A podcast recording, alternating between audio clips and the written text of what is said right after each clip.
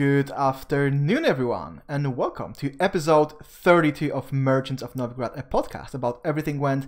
My name is Weisberg, and today I'm being joined by the newest acquisition to our little team, the babbling Belgian Trovinat. And as you guys can see, once again, we have a very unique guest, a true lore master and the host of the On the Path podcast, the Fox Bride. How are you guys doing?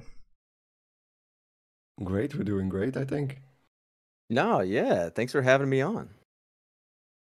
Uh, before we get into it, as always, a few words uh, to everyone watching live.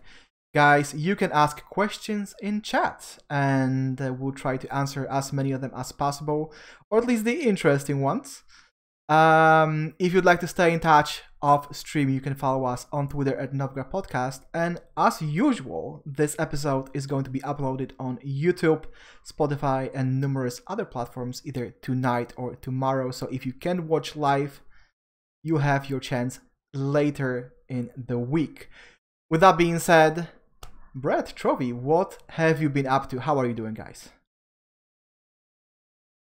Um, yeah, I'm I'm I'm doing fine. It's been incredibly busy personally, but I've uh, I'm super excited to uh, do my, my first hosting here on the the Novigrad po- the Merchants of Novigrad podcast. So uh, very excited to be here. Yeah, no, this will be a lot of fun. Uh, looking through the questions on here, uh, get pretty pretty deep in there. So this will be interesting because I know you were being very very generous by saying lore master and all that. Like i'm 100% positive that you know more than me. I just know certain things. I know we talked about this before. A big thing i love about the books are the themes behind it as opposed to actual like facts and stuff like that. So you know this uh, tying in with gwent and being the inaugural one uh, with trovy here. I think we're tight enough now i can call you trovy now. Yeah so, i think that's fine yeah, this will be good. And a happy Father's Day to everybody out there, and uh, to a lot of Americans out there. Happy Juneteenth as well. Is, is that a special day? It's like a holiday in the U.S. Yeah, Juneteenth is basically when during the American Civil War, the government went down to my home state of Texas and said, "Hey, all the slaves are freed."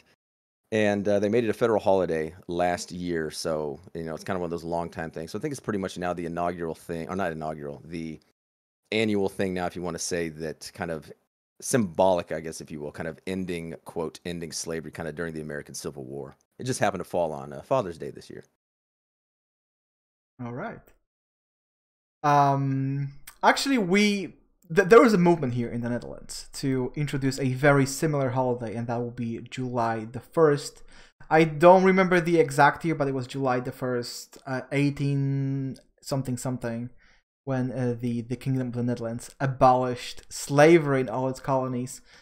Except it hasn't really caught on yet, so uh, I guess we'll have to wait a couple more years until there's enough of backing for the government to do something.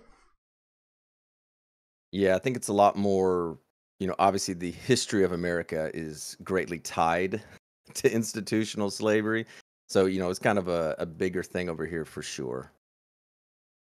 But I, I would say we are, you know, going in the right direction because uh, as recent as this year, our government actually apologized for for all the uh, war crimes committed in Indonesia during their war of independence. So uh, things are changing. Thing yeah, the same thing happened in Belgium a few weeks ago with the the king publicly apologizing for the yeah the war crimes in Congo. So it's uh oh I uh I taught world history geography. There. Yeah, I've taught world geography before, and I'm actually moving into world history again. But a big thing I did when we covered Africa was Leopold in the Congo and talking with all them and showing them like the hands cut off and all the rubber stuff. Because you know, again, the, they'd never heard of that. You know, I'm not even sure I even learned about that when I was in high school some 20 years ago. And then yeah, like World War II, the Dutch East Indies, you know, all that stuff in there. And then you know, J- Japan went in there and it almost became worse. And it's like, damn, they got really, they got really hit hard at that time. Oh yeah, the old uh, Dutch East Indies there. But uh, moving from that topic into into Gwent territory, um, Brett, together with Lucy, you've been running a podcast called On the Path. Uh, what can you tell us about the show and uh, and about uh, what you've been doing with the show in the, in the recent months? So basically, this is kind of covers everything Witcher related. We're primarily covering right now the main story of The Witcher 3, like the main quests. And the episode that comes out today, be later today, kind of overnight for Euros, kind of afternoon for Americans, is going to be the last of Novigrad. It's where you free Dandelion, Poet Under Pressure. And outside of that, we covered season two. And a fun thing we've been able to do, and this is largely Lucy's doing, is she's really good at reaching out to people like this. We interviewed a couple of people from the show, uh, Mecia Simson, who plays Francesca, and Paul Bullion, who plays Lambert. And Lucy actually got to meet him when she was down in London. So he is now a close friend of the show. And if you watched Witcher Con last year, the host, Julia Hardy, uh, we interviewed her as well.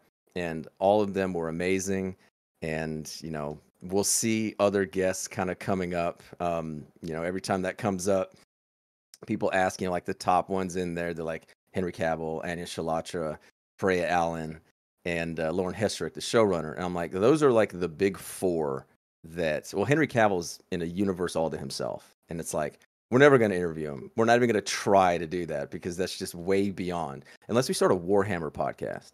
I think he'd be interested in coming on a Warhammer podcast. But you know, even the other ones, I think Lauren Hissrich, the showrunner, would be the one I would really want to interview uh, to kind of dive into how that thing gets adapted and made. But otherwise, know, kind of do anything, everything. And uh, we just joined 983 Media, so from now on, uh, the podcast will be available in video form, so people can watch it on YouTube. It'll still be available on all the podcasting platforms.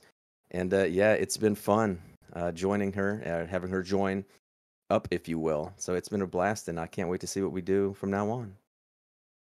You said that you you would have to do uh, a Warhammer podcast to to get Henry Cavill on the show, but you have to remember it has to be Warhammer 40k, right? Because if you do Warhammer Fantasy Battle, I don't think he's interested.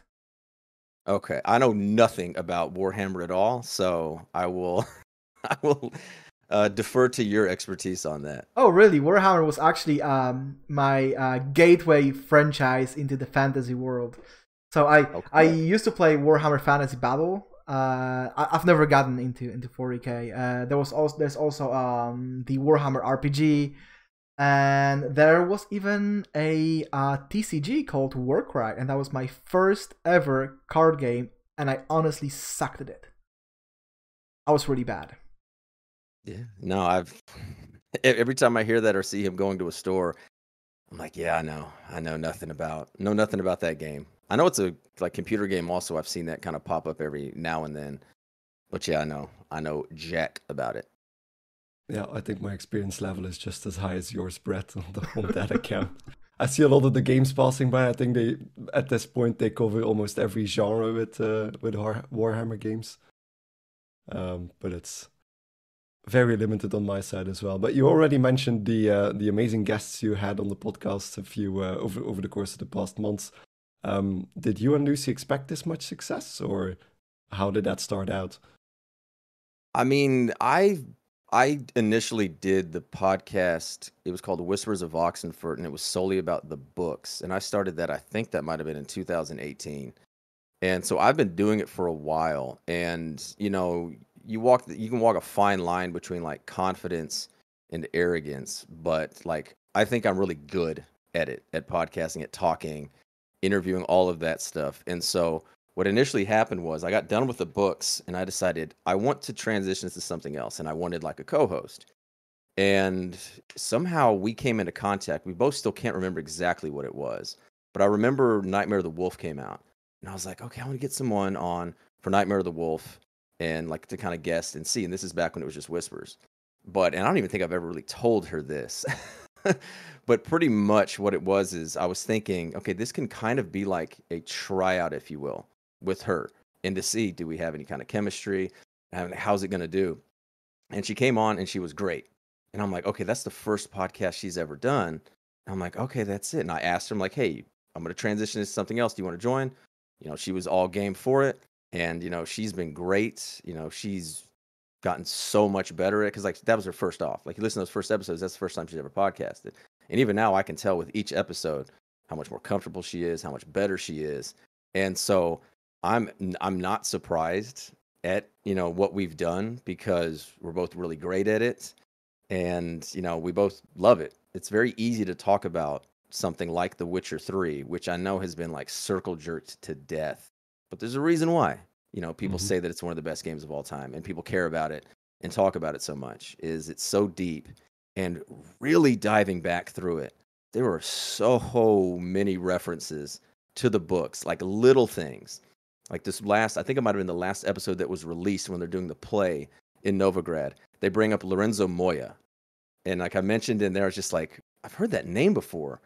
And it was, and it was mentioned. He was at Brenna. He was a condottieri. And it's just they throw that in there. And it's one of those things that if you don't know about it, it doesn't matter. It's just another name. But if you have read the books and something like me, it's just, oh, it's another kind of like nudge to these dorks like me that have poured over the books. And it's just stuff like that that makes that game so great and easy to talk about. Yeah.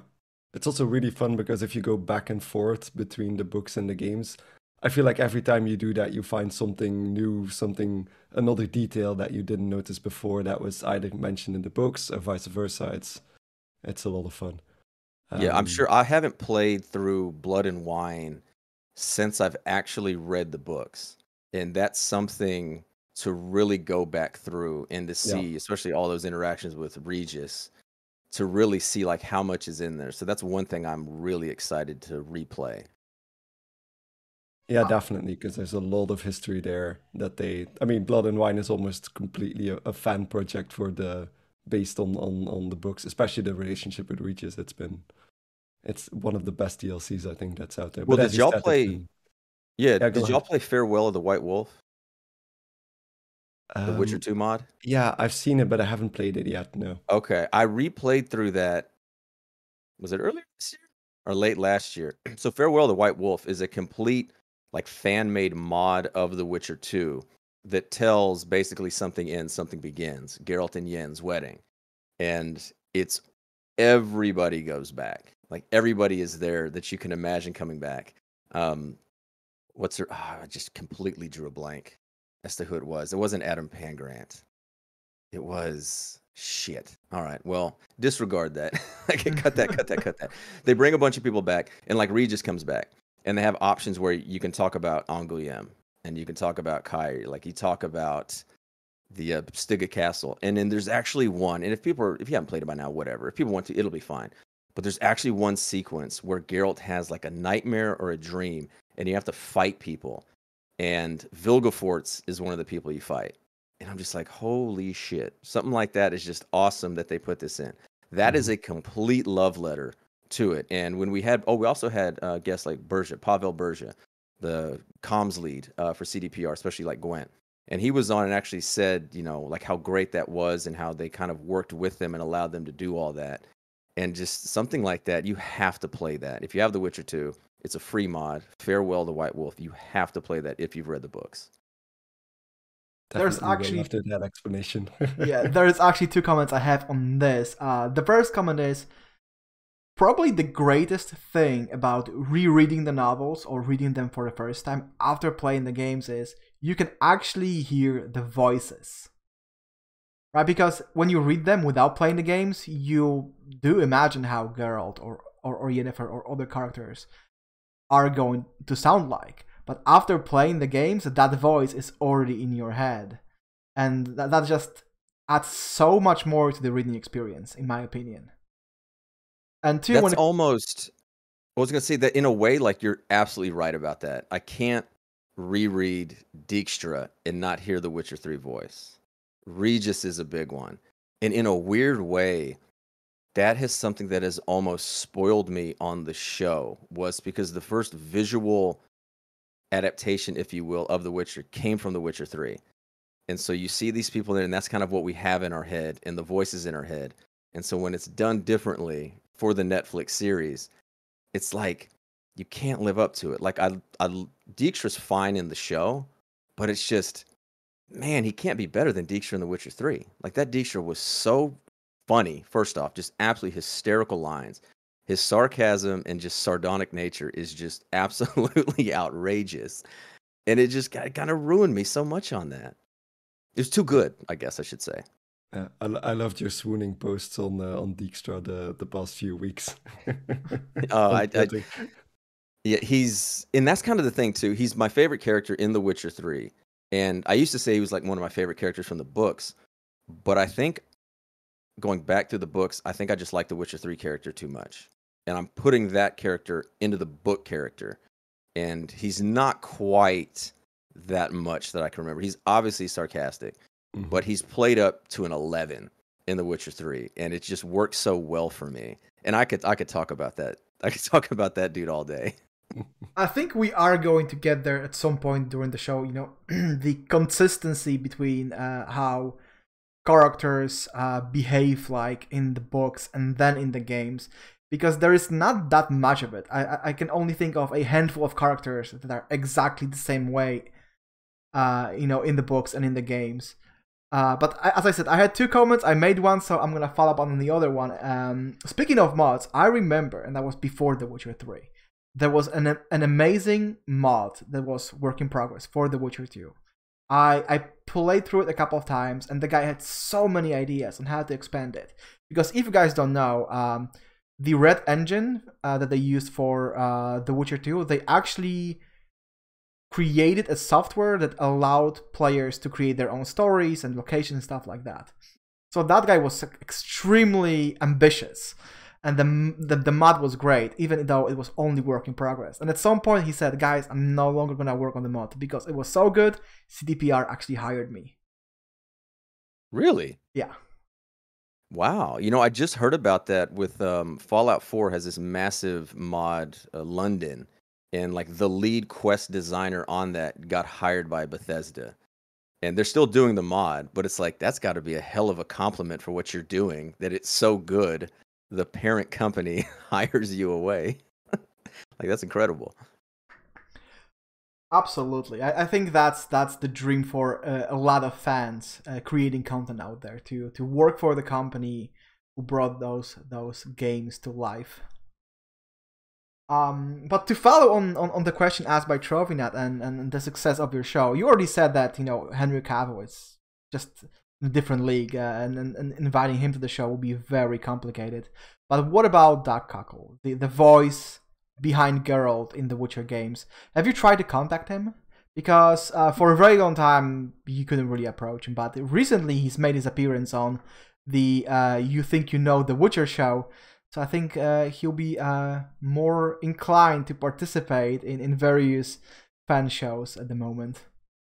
Yeah, and me and Lucy both appeared on that. Think you know The Witcher. We were two of the guests on the very first episode, so we have that connection. We have contacted him, and um, I don't think we heard back, but I think we're going to try uh, to contact back again. But yeah, we'll make sure to put in that. Hey, we're uh, we're fellow think you know the Witcher fans here, but I won't tell him that I went far further than him. He might he might not uh he might not be too privy to that. I don't think he'll be upset. Uh, but moving on and, and entering the proper Gwent territory, because so far we've been mostly talking about The Witcher itself. Um, we've had a little bit of trouble uh, coming up with with a proper uh, question list because there is so much ground to cover. So a lot of these questions are going to be very broad in nature. So let's start with this. Um, there's multiple sources of lore in Gwent. We, we we have the artwork. There is the voice lines, uh, even the flavor text in some cases. Uh, but you also have the reward trees. Uh, before we discuss all of these sources individually, how much attention do you pay to lore when playing Gwent? When it comes to lore trees like that, I I actually try not to because I'm so messed up now with Witcher lore and timelines because you've got the books, you've got the games, which the games in Gwent are the same. It's CDPR's lore, and then you have the show, and there are cases where all three can be different and I've, I lose track of who is what because it's in the books. Geralt is older than Yen, right? And then in the show, Yen is older than Geralt. I think that's what it is, right? Or do I have that reversed? I don't even know anymore. I think in the books and in the games they are about the same age. Okay, but I think like one is like older, like whether it be a couple of years or whatever. I think somehow it got in my head that like somehow Netflix like reversed it. And I lose track of stuff like that. And there was actually something I cut from the previous episode of the podcast because it had to do with Ciri's age. And I looked it up and it's like Ciri's age, I guess, is different by translation in the book. Certain translations, she's older, certain translations, she's younger. And then CDPR has her born 1251 and since the game is 1272, she's 21. But it's just wait, I'm pretty sure I thought Siri was always like a 19 or something like that Mhm. in the books. And so all of this stuff has just boggled my mind. I don't need to put another one in there to just make it this mishmash of lore.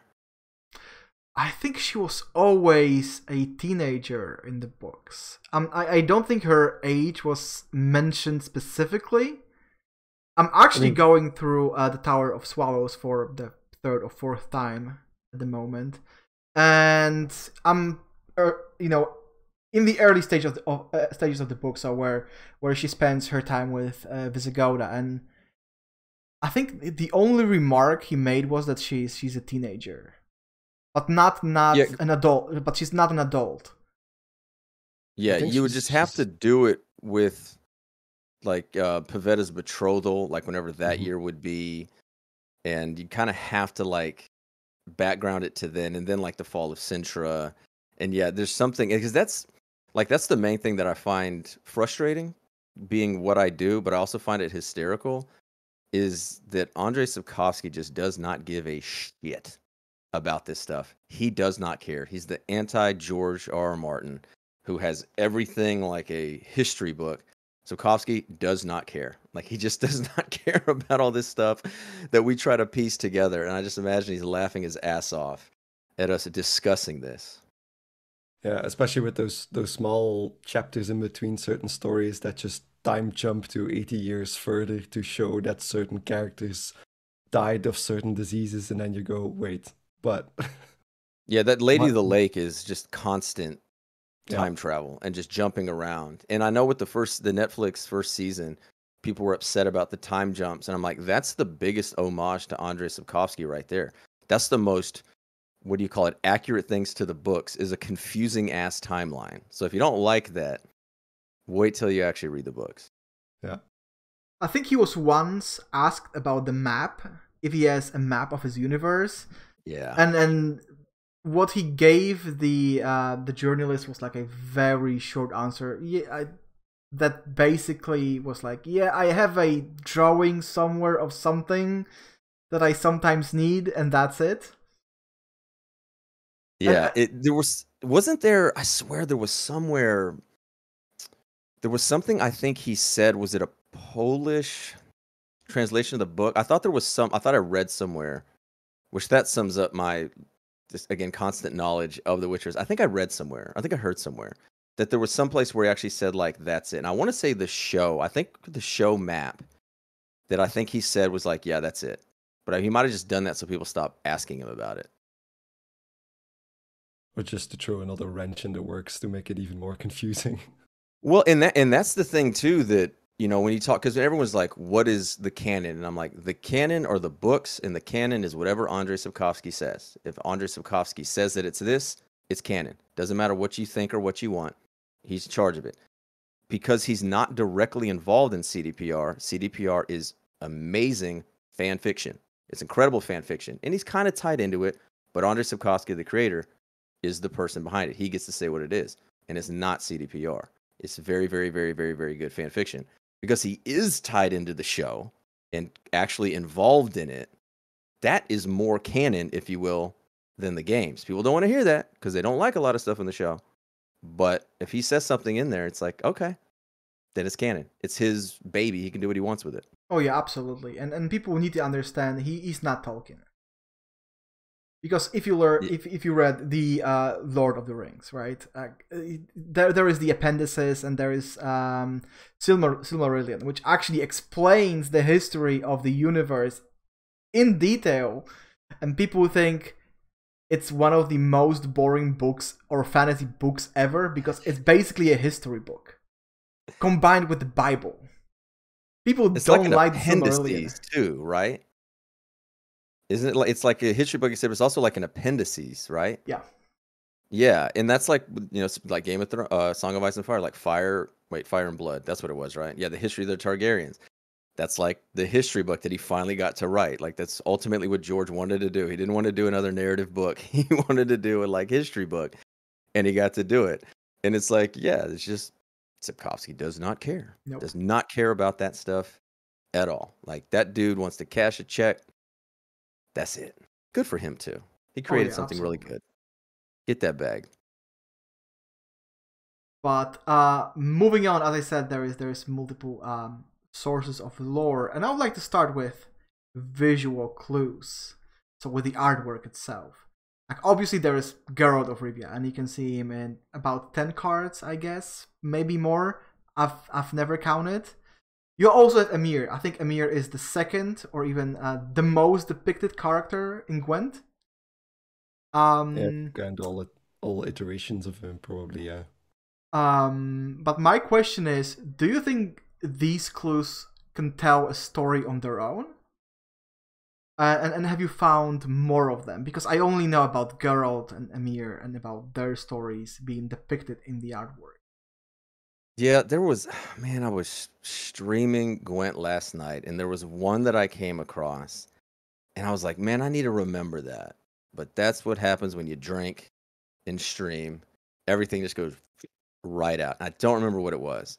But I know there was one that I hadn't seen that I know uh, I saw Lionheart bring up that on the tribute, on the two things for tribute and like non-tribute that you pay with Syndicate, I guess there was Ciri's portrait was on one of them in the background of the tribute one. And I was like, oh, I was like, he'd never seen that. I'd never seen that.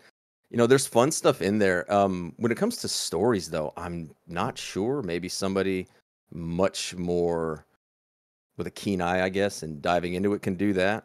But it's those Easter eggs, like you mentioned there, that I think are just like kind of cool to shout out. Like Lydia's card, Lydia Van Bredevoort, like she's painting and you know she's got the thing that's kind of covering a little bit of her face and i'm like okay that's one of those that if you know behind it then it's a very cool little shout out. And same thing with lydia that tons of people still didn't know that i was kind of shocked at this was that's lydia on imperial diviner. Like she's the one looking into this ball trying to find ciri ciri's in this glass ball and you can see behind the glass ball is a skull and it's like that's lydia. She doesn't have the bottom of her face and so many people still like did not know that because it didn't say you know lydia just said imperial diviner and i'm like no that's got to be lydia she's missing her jaw I've Yeah, never was really thought about it that way. Yeah. You I always haven't assumed it was just an effect because you looked it through the the crystal ball. And she also has the the very weird two pronged headdress from Yeah, yeah, um, yeah, yeah. What's her name? the sheala Yeah, Sheala in the in yeah that sheala has yeah. And that i guess that would be it. But to me if you're showing a diviner if you're showing a mage that's missing the bottom part of her jaw to me like that's lydia. I mean, like- she even uh, I think Lydia's animated card actually has her um, yeah. illusion fade away at certain points. yeah the string like uh, not the string the grass or plant the plant leaf or whatever kind of like covers it for a little bit yeah And I think there's even uh, a painting in the back that switches from her face to a skull at the same time. So that's uh, even an, an extra detail in the background there. Yeah, and that was one too from I think it was. See now I'm just these, these things come to me. I don't remember. I think it was actually in the show when Lydia and Rience are talking. I think there's a like painting. It might even be a painting of Ciri. I don't know, but there's like Mhm. paintings back there. It's just like, oh, Lydia likes to paint. Like there, you got that in there. Something in there that if you're paying attention, it's cool. Otherwise, it means absolutely nothing. It's just That's- fun. Aside from the more obvious foreshadowing in that scene that also refers to her gorgeous face. Yeah, that's about to get to. it's- It's about to be gone. yeah. Um, I think one of my favorite cards on on that front is Johnny's, because in the game he mentions, oh, it's the line. It's an amazing line about shitting against the sunrise or something like that. and then the card is literally him taking a dump, and you can see Ciri running in the background. Oh yeah, From yeah, in the the- premium version. Yeah, from the witches. Yeah, J- Johnny's. Yeah, that was that. That's a good one to just if you leave it up there, you see it and you're like, oh, directly from the game. I will admit, it took me forever to realize he was taking a shit. like to actually look at the because I never looked at what he was doing. I thought he was just kind of like just kind of squatting, chilling, and then you see Ciri in the background, and then just looking. It's just like, oh yeah, he's his trousers are down. He's Yeah, taking a shit. There's something dropping there, yeah. Oh Johnny. Yeah, this is why I uh, specifically mentioned Emhyr uh, because not a lot of people actually uh, can see Emhyr in the Imperial Brigade card. But he's there behind the soldiers. And um, what I wanted to tell about, uh, you know, the story linked to artwork, you can see a lot of stories through uh, through uh, artwork that depicts Emhyr. Like you, you see, um, what was his name? Uh, Peter Evertson being escorted out of the royal chamber or the imperial chamber in Emhyr's card. Uh, you can you can you know you know you you can see Emhyr in Kalak's card or in Albrich's card, Impera Brigade, and, and a couple of other cards. And the all these cards tell a part of the story from the books. Yeah, like um there's ones like Yutta, Jutta, whatever it is, like falling down. It's like Geralt standing over. Oh You yeah, know, some Geralt's over her there. So yeah, stuff like that. They put in they put in a ton of ones in there. And yeah, there's just so many like to th- if you were to actually go and piecemeal by each one, like you could just do a billion of Yeah. them. And Master Mirror is another one that when the Master Mirror expansion came out, he's in like he's in the usurp like the background of the usurper card. He's in was it Varak? I think like all of the the changing cards that Oh, came yeah, out isn't he evolving like cards, involved yes. in those Yeah. evolving cards? Yeah, I think he's like involved in like everyone there. And it's fun that they do that and they don't announce it, you know. They just put it out there and eventually someone's going to figure it out. And that's kind of cool thing for people to stumble across. yeah. But what I what I uh, really like about the the Emhyr cards as well is it really connects with the books in the sense of in the books you barely see Emhyr. He's not he's not uh, he's not seeing a lot of action in the books. But people constantly talk about him. You know, Emperor this, Emhyr that, uh, almost every chapter. People are obsessed with what the Emperor is going to do. And you can see that in Gwent. He has a single card of his own, but he's depicted in so many other cards that it really connects with how he was treated in the books. There was very few dialogue lines attributed to Emhyr, but people talk about him constantly. I think a big reason for that also is you have to keep Emhyr in the reader's mind because of the massive reveal at the end. Oh yeah. Like he he has to be in there at least somewhat in every book, or you're gonna forget about him. And then if he comes back, you know, if he's not in the three last three books, then he comes back and is like, "Oh yes, my daughter." This whole thing, yes, here's my daughter. I'm Duny. You know, it it it would be like, wait, who's? Oh, oh yeah. But you're right. If you keep him kind of fresh in the mind to do it, and it gives you kind of the reasoning, you know, why Nilfgaard was invading, and to kind of get with the villain, if you will. Those were always interesting chapters in the books because yeah, it revolved around like Vatier, you know, the intelligence, and then like Menno, you know, Coorn, all these military leaders. And it did. It was very grounded in Geralt's story, trying to find his daughter with the Hansa. And then yeah, you're jumping to the literal Nilfgaardian emperor, the guy who's making everything. The reason why everything's happening is because of this guy and his invasion. And to keep it in his mind, I guess would be good to kind of see like, oh, what is he doing there? Like why I guess why would he be doing what he's doing? Yeah, that's a very good point. All right, yeah, we th- there's so many details. I mean, it's something that I also often do, just go through the full screen artwork of all all the cards in Gwent because there's so many details just to discover, and it's a fun activity on its own. Um, but since the cards depict so many events from either the books or the games, um, do you think you could explain the story of Geralt to somebody by using the cards as a visual support, or is there still too much missing there? Uh, I, yeah, there's probably too much to do it justice. I think there's too much missing, mainly because, and I've been on record for this like crazy. The saga and the novels of The Witcher is not about Geralt. It is not Geralt's story. It is Ciri's story, and the people that want it to concentrate on Geralt is just it's the same thing kind of with The Witcher Three, and that's why The Witcher Three is such a great love letter to the books. Is look at The Witcher Three. Whose story is that? Is that Geralt's story? No, it's Ciri's. It's all about Ciri. We're trying to find Ciri. We go back through Ciri's eyes, and then once we find her, like the whole goal is to find her. Then once we find Ciri, Geralt's done. It's all about what Ciri needs to do. You can get the good and bad endings based on how you understand the story. Did you understand that Ciri needs to be an adult? You need to treat her like an adult. Oh, you didn't understand it? Congrats, she's fucking dead. Because yeah. you treated her in the wrong way the whole way. And we we just found out in the last thing the put under pressure when, when we find Dandelion or Jaskier, he basically is not that worried about Ciri. And Geralt's like, "What is this? Like you're worried about writing songs anymore? Aren't, aren't you worried about Ciri?" He's like, "Why would I be worried about her? Have you seen her fight? She's not that little girl at Kaer anymore." And like that's a big thing to beat the player over the head. Stop treating her like a kid. Treat her like an adult.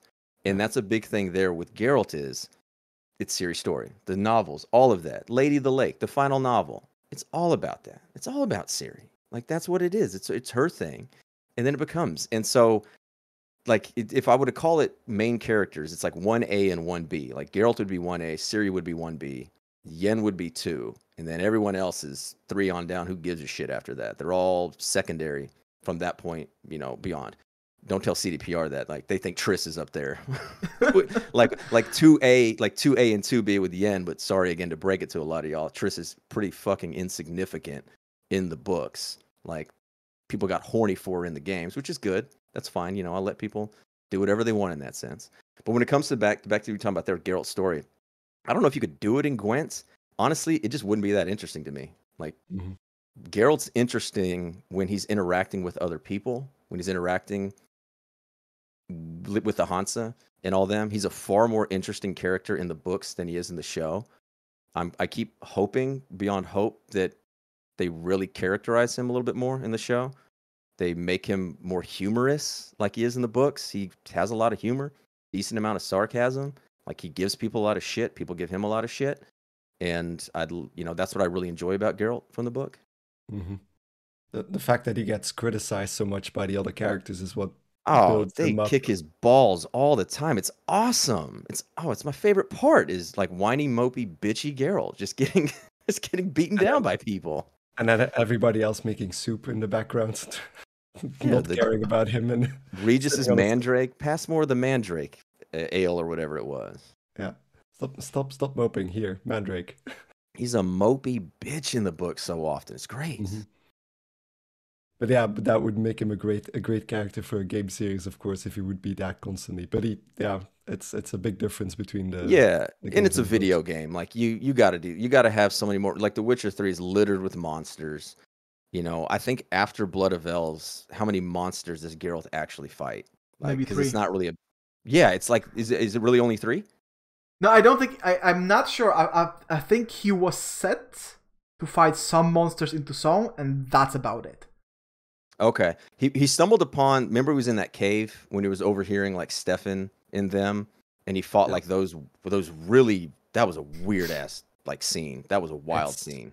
It's really weirdly described as well. It's like was it like described as a an, an almost talking rat no i'm confusing with the, it was uh... a very humanoid it was very humanoid monsters that were like we're gonna kill you you're a witcher he's like i'm not a witcher anymore I swore yeah. off being a Witcher. I don't even have my. Med- I don't think he had his medallion at that time. He's like, I'm done being a Witcher. And I Is thought, that... man, uh, I I love that chapter so much because I'm like, holy shit, these they're just gonna let him go. Like he Geralt is not a Witcher anymore. Like he's mm-hmm. just not. He doesn't care about that bullshit. He just wants to find Ciri. And then he ends up having to like fucking kill them. I was so disappointed in that. Is that the scene where he they describe it as that he breaks his sword, but it's an illusion that he breaks the sword. Yeah, I think I think that was it. Maybe at that scene, point, right? maybe he had. Is that when he had Fringilla's um, yeah. medallion, and he was yeah, able to do the that. illusion that he would do during Vilgefortz, right? Yeah. Okay, I think that that must have been that's it. the same scene, and it's Okay. it's a, a creature that's very weirdly described, but it is Yeah. talking. That was that was a weird scene. Was- There's a few really of those. Oh my god! of Oh, those, but- Lady the Lake is my favorite book, and it has my favorite chapters in like all of like books, all of novels. But it has some that I can't fucking stand. Like Lady of the Lake is just up and down, but it's my favorite by a mile. Mhm. And it also supports your your assessment that that Ciri is the main character. That's the the entire book Yeah. that she basically tells. The That night. culmination and the climax is about her, and you're right. She's telling the story. Is everything that happened in there what happened? I don't know. It's Ciri's story. She It's gets to tell it. Yep. Yep. Did she go to Camelot? Was she speaking with Galahad? Did Yen and Geralt die? Who knows? Ciri does. That's another good indication that Sapkowski doesn't really care about anything. No. The way Oh, that no. book starts. The way the book starts, the way the book ends, also. yeah. The way it ends is just like, wait, did this happen? Sure. But no, but it said this. Yeah, it did. Oh, but you also said this. Yeah, Ciri told it. She's an unreliable narrator. Let me go cash another check. Indeed. Um, and then we also have the voice lines in Gwent. Um, there's a lot of details there as well, but I think we. I'm gonna ask the question anyway. But do you think they they complement the artwork lore wise as well, or is that also something that is is just an overload lore wise?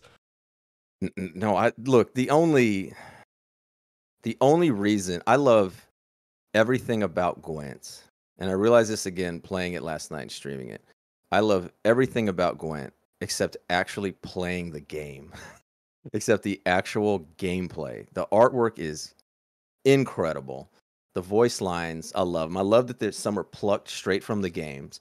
So when you replay the games, you hear that and you just get this almost like PTSD from a card that was abused like three years ago that's still stuck in like, you know, even like a beta Gwent kind of thing. But you know, some of them just go for it. The the Nilfgaardian, like soldier ones, are just great when they're just yelling in Nilfgaardian. Uh, I I you know I love the voice lines. The voice lines are great. The artwork is as good as it gets, I think. Mm-hmm. So no, it's it, it beyond does it justice. Oh yeah, when you said about the PTSD and, and abused cards, and it instantly reminded me of The Witcher 2 and the prologue, because uh, I decided to replay all the Witcher games when Gwent was still in beta, and the prologue of The Witcher 2 was just full of all these voice lines. You had Foltest, and you had Yes. um, all these soldiers, and uh, mm, the the the Dan. what- what- Dun the, the Banner. Reavers. What were they called? Not Dun Banner. The, the Reavers. The, the Crin, Reavers. Oh yeah, yeah, yeah. Crinfrid Reavers. And you know all these all these voice lines like are you are you one of us or not? Uh, oh man, they just That's the right. prologue is so short but it's so full. It's so packed with voice lines, and it's great hearing them after. You know it it almost gives you that Leonardo DiCaprio meme vibes. You know when he's pointing pointing the finger at the TV. Yeah, that's that's how it Yeah. feels. That's what it feels like. Yeah, they never brought the Reavers back to Gwent. It's not a card anymore. No. No. It'll stay in beta with um the reveal guy. The Henry, Nilfgaardian Re- Henry Var- Varatra. Varartra, yes. He never came back, the No. Varartra. I think I think R.I.P.. they will come back at some point. I mean, Yeah. like the artwork's already there. It seems like that would be easy. Why would they not just use the artwork they already have? They've been doing that lately, just bringing back old, like the the leader art and the Yeah. certain other cards that are just coming back. And, and it just makes sense. They have it, as you say. And not only, um, I'm not sure if people in chat or you guys remember uh, when Homecoming launched, all the Redanian cards were removed from the game, Yeah. and people were wondering why. And the rumor was they want to introduce Redania as the new faction. And later, Jason Slama confirmed, yes, that was the plan, but they eventually switched to Syndicate. So they uh, that gave them the opportunity to re-release all the Redanian cards, which they did in. Uh, But Iron Judgment. Redanian Knight Elect still has not come back, nope, has it? nope. Damn, I remember that card. Armor. Beta Gwent armor was fun. Oh yeah, but I think Henry might make a comeback because if I'm not mistaken, the um, you guys follow the fan art contest. I think Rosa var Attre won that contest. Yep. The art Oh, really? her. He did. Yeah. So I guess you know her and Edna and Henry being added to the game at the same time would make sense. So we could expect that at some point in the future. Because, for example, um, the artwork of uh, Lydia was also part of the con- of, the, of the first edition of the contest, and eventually it made it to the game. Ah, I think Maybe some Lady kind of Blake as Nilfgaardian well, right? aristocrat thing or something. Yeah. Or I guess because they could actually fit them. Oh, they're not going to do. They said they're not going to do any more multi-faction ones, are they? No, no, no. Okay, because that would have been a perfect one for Syndicate Nilfgaard, because obviously they're in Novigrad. Th- They're not gonna Mhm. do that for for balance reasons, and it makes Yeah. sense. What they could do, for example, is introduce cards that are you know spawning a card from another faction, because we al- already have cards like that. For example, the Runestones or Imperial Diplomacy. Yeah. So that that is one way of, of, of going about it. But um, you know, moving on because we did talk about voice lines a little bit and that's something that I discovered very recently. Um, did you know that in the Gwent files, uh, voice lines, at least some of them, are categorized chronologically? For instance, if you listen to Il- Ildiko's voice lines in the proper chronological order, they will tell you the story of her, Belohun, and Viraxas. Did you know that? That some cards have their voice lines segregated chronologically so that you can listen to the whole story voice line by voice line.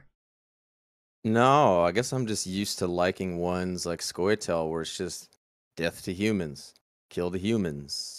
You know, humans after our lady folk. Uh, I was just about to Stuff say like they that. lust after our lady folk. After our lady folk.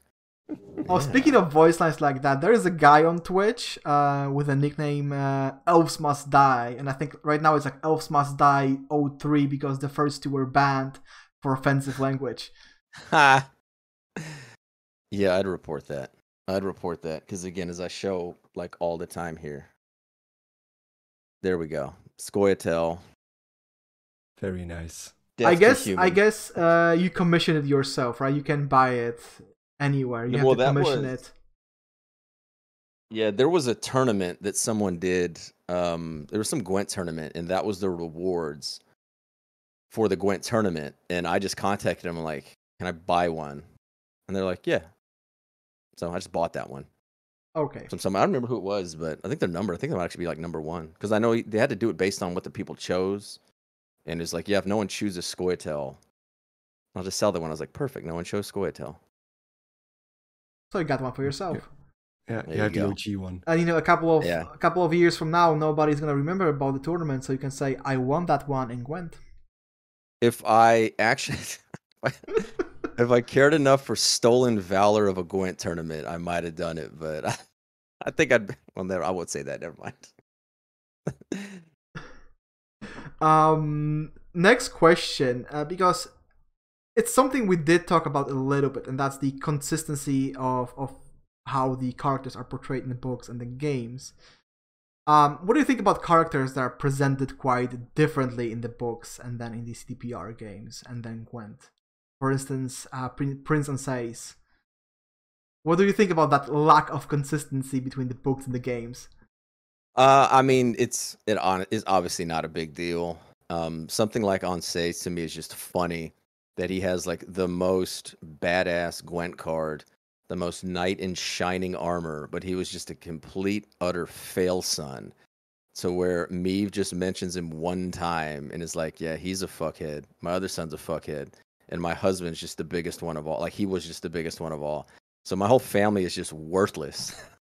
and then they put that in there for Anséis. And so, is it a big deal? No. Would I do it? Of course not. Like if I was gonna do a card like that, where it's gonna be some badass like knight, especially although he's Northern Realms, like I would do that for like Renard de Beaufrain, someone like that, the one that Geralt loved and wanted Ciri to meet, and to say like, no, this you know Toussaint Knight Errant, this was a this was a You know, you have like that feel for it. So something like that I think would be fine to do, but again, it's it's not a big deal. Um, I'm trying to think of I know like portrayal wise, uh like Brienne Brienne Brain, however you want to say it. Um isn't she's green. She's not green in her card, but she's green in the Freixenet card, which is supposed to be her, right? Is Didn't they didn't they they got together, right? I mean, Freixenet was basically like a stallion for the. I'm sorry, I have that wrong. I have that wrong. Braenn is supposed to be green. The only Yeah. reason that she did not inhibit from a dryad was she sweated. She sweat.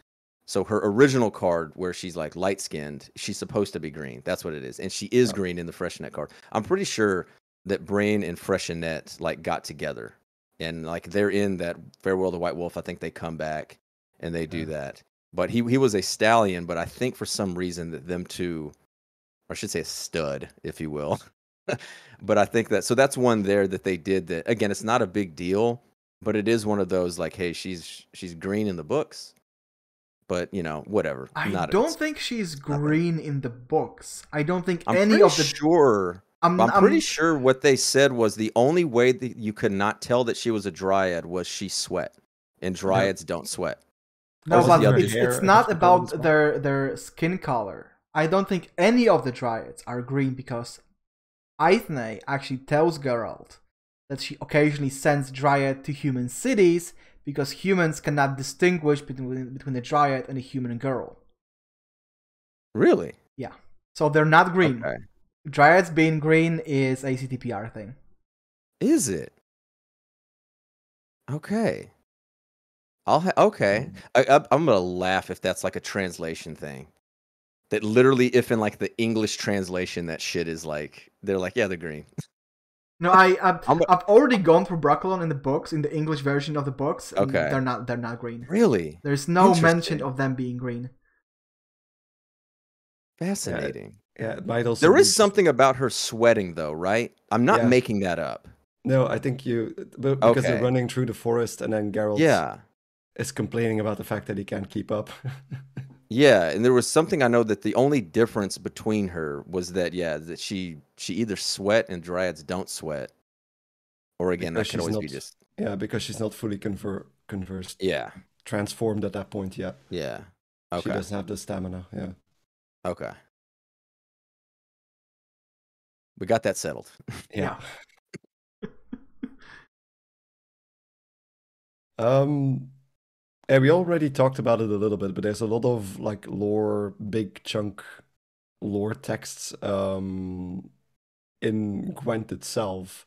Um, you already mentioned that you try to not keep it into account, but do you actually go through it once at least, or is that just something that you leave to the side indefinitely, or like I read through um like the journeys. Like I would read through the journeys when them came out, and that was something to do because I've always I took a couple years off. I was a, I was a high school basketball coach and a teacher, and I went and coached college basketball. And then after I got done coaching college basketball, I actually wanted to write for TV and like screenwriting. So I took off like two years and just like nine hour, eight nine hours a day, like a full time job. Of course, I obviously wasn't getting paid for it. I just wrote, and so I wrote, you know, like a dozen screenplays, all of this stuff. And when the Yen Journey came out, the Yen Journey did not have a story with it; it just had the pictures. And I mm-hmm. was like, hey, I'm just gonna write. And I was like, I know this. Look at the pictures. Okay, they're telling Yen's story. And I was like, I'm gonna write one. And so for like that season, or that journey, if you will, like each image on there, I wrote a little story for it and actually had Lionheart read it off. Like he narrated it and put that up on his YouTube. And something like that was fun because I just used it as a writing like challenge. Like I wasn't gonna write that and be like, oh, I'm gonna try to make this just as good as CDPR. Oh, I'm gonna use this to get hired. Like, no, it was just a fun Mhm. writing thing.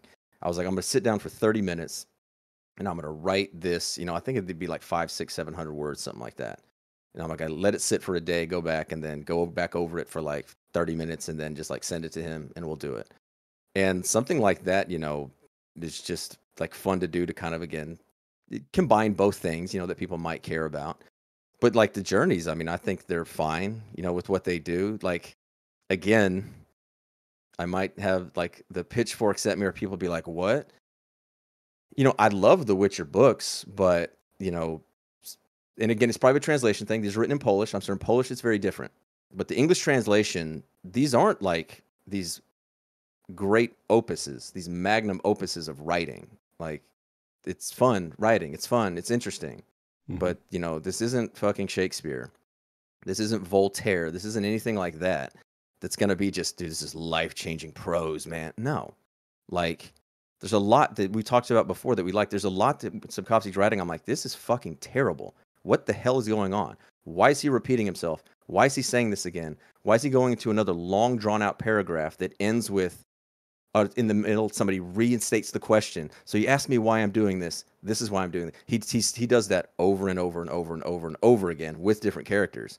And so it's not like Sapkowski's this just, ah, you know, hold up to the heavens kind of thing.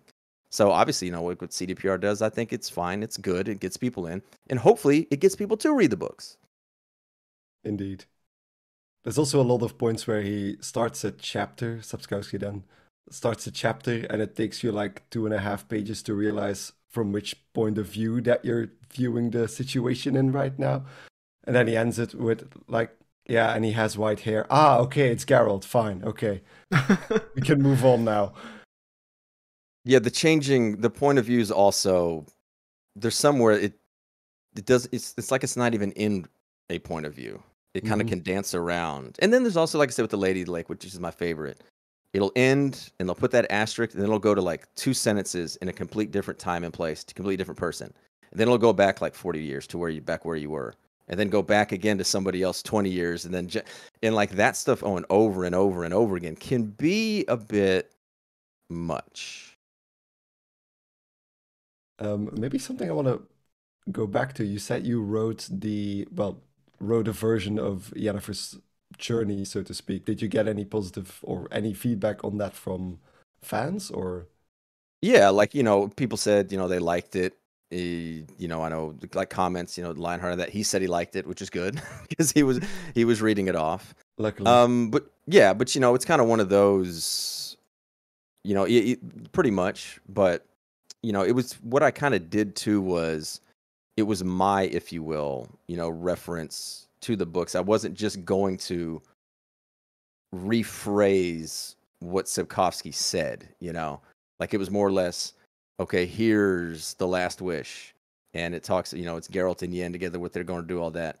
I can then put my own view on it from like if I was seeing it, you know, like someone told me this story, I can then rephrase certain things in there. And I wasn't going to change anything that he did like majorly. You can just throw in a couple of things to do you know, different couple lines or something like that to put in or stuff, you know, to maybe hit on. Because I don't even remember, because that was, man, that was like a year and a half ago.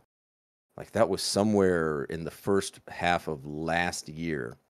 I don't even remember too much. I know they had it like as the the deformed, like the hunchback kind of, you know, deformed, and something like that is good or fun because that wasn't in the books. Nope. You know that, that that was something that she just talked about afterwards. You know, that's something the show got to put in there. So stuff like that, you know, kind of put your own spin on you know, something you like. And again, it's not saying, oh, I'm going to do this better. Of course, I can't do it better, but I can mm-hmm. just do something else that, again, maybe people can say, oh, is that what happened? I'll go read that short story. Considering it's open season when it comes to Sapkowski's um, level of writing, I have to say uh, I, I, agree with the, the points you made. Um, and, and there is also what I would say excessive use of violence in his books. Like sometimes you, you read about what Geralt is doing and you think, okay, punching that guy in the face will do the trick, and Geralt just decapitates him, and and, and you're like, why? What for? It was completely unnecessary. That's one thing. And then the worst example of his writing was probably early on in his bo- in his books. Uh, I think it was uh, the Last Wish. The sequence, the dialogue between Geralt and Renfri when she uh, sneaks into the mayor's house. That was the cheapest romance sequence ever.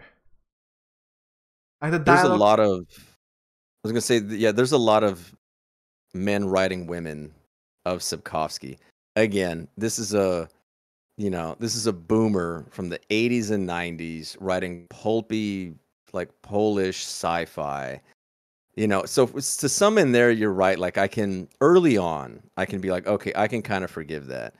But when certain things happen later on, like we talked about, like the last book or the one before that, that yeah, I just read it and I'm like, all right, this this, this is a cringe, bro, kind of thing, you know, where it's just it's a guy, he's writing hot women, you know, eh, maybe he's a little horny that day or something, and the editor was like, I will leave it in. Guys love this shit, right? That's the only thing I can think of. Like, he knows his audience, and judging by a lot of what happens in the games, especially the first game where you can collect cards Oh boy. for the women that you hook up with. It's like, yeah, I guess there's a there might be an audience here that he, he might know that audience. Yeah, what do you- when when you when you said that, it instantly reminded me of of the comments I started making when I uh, um, when I decided to read the books for the third time.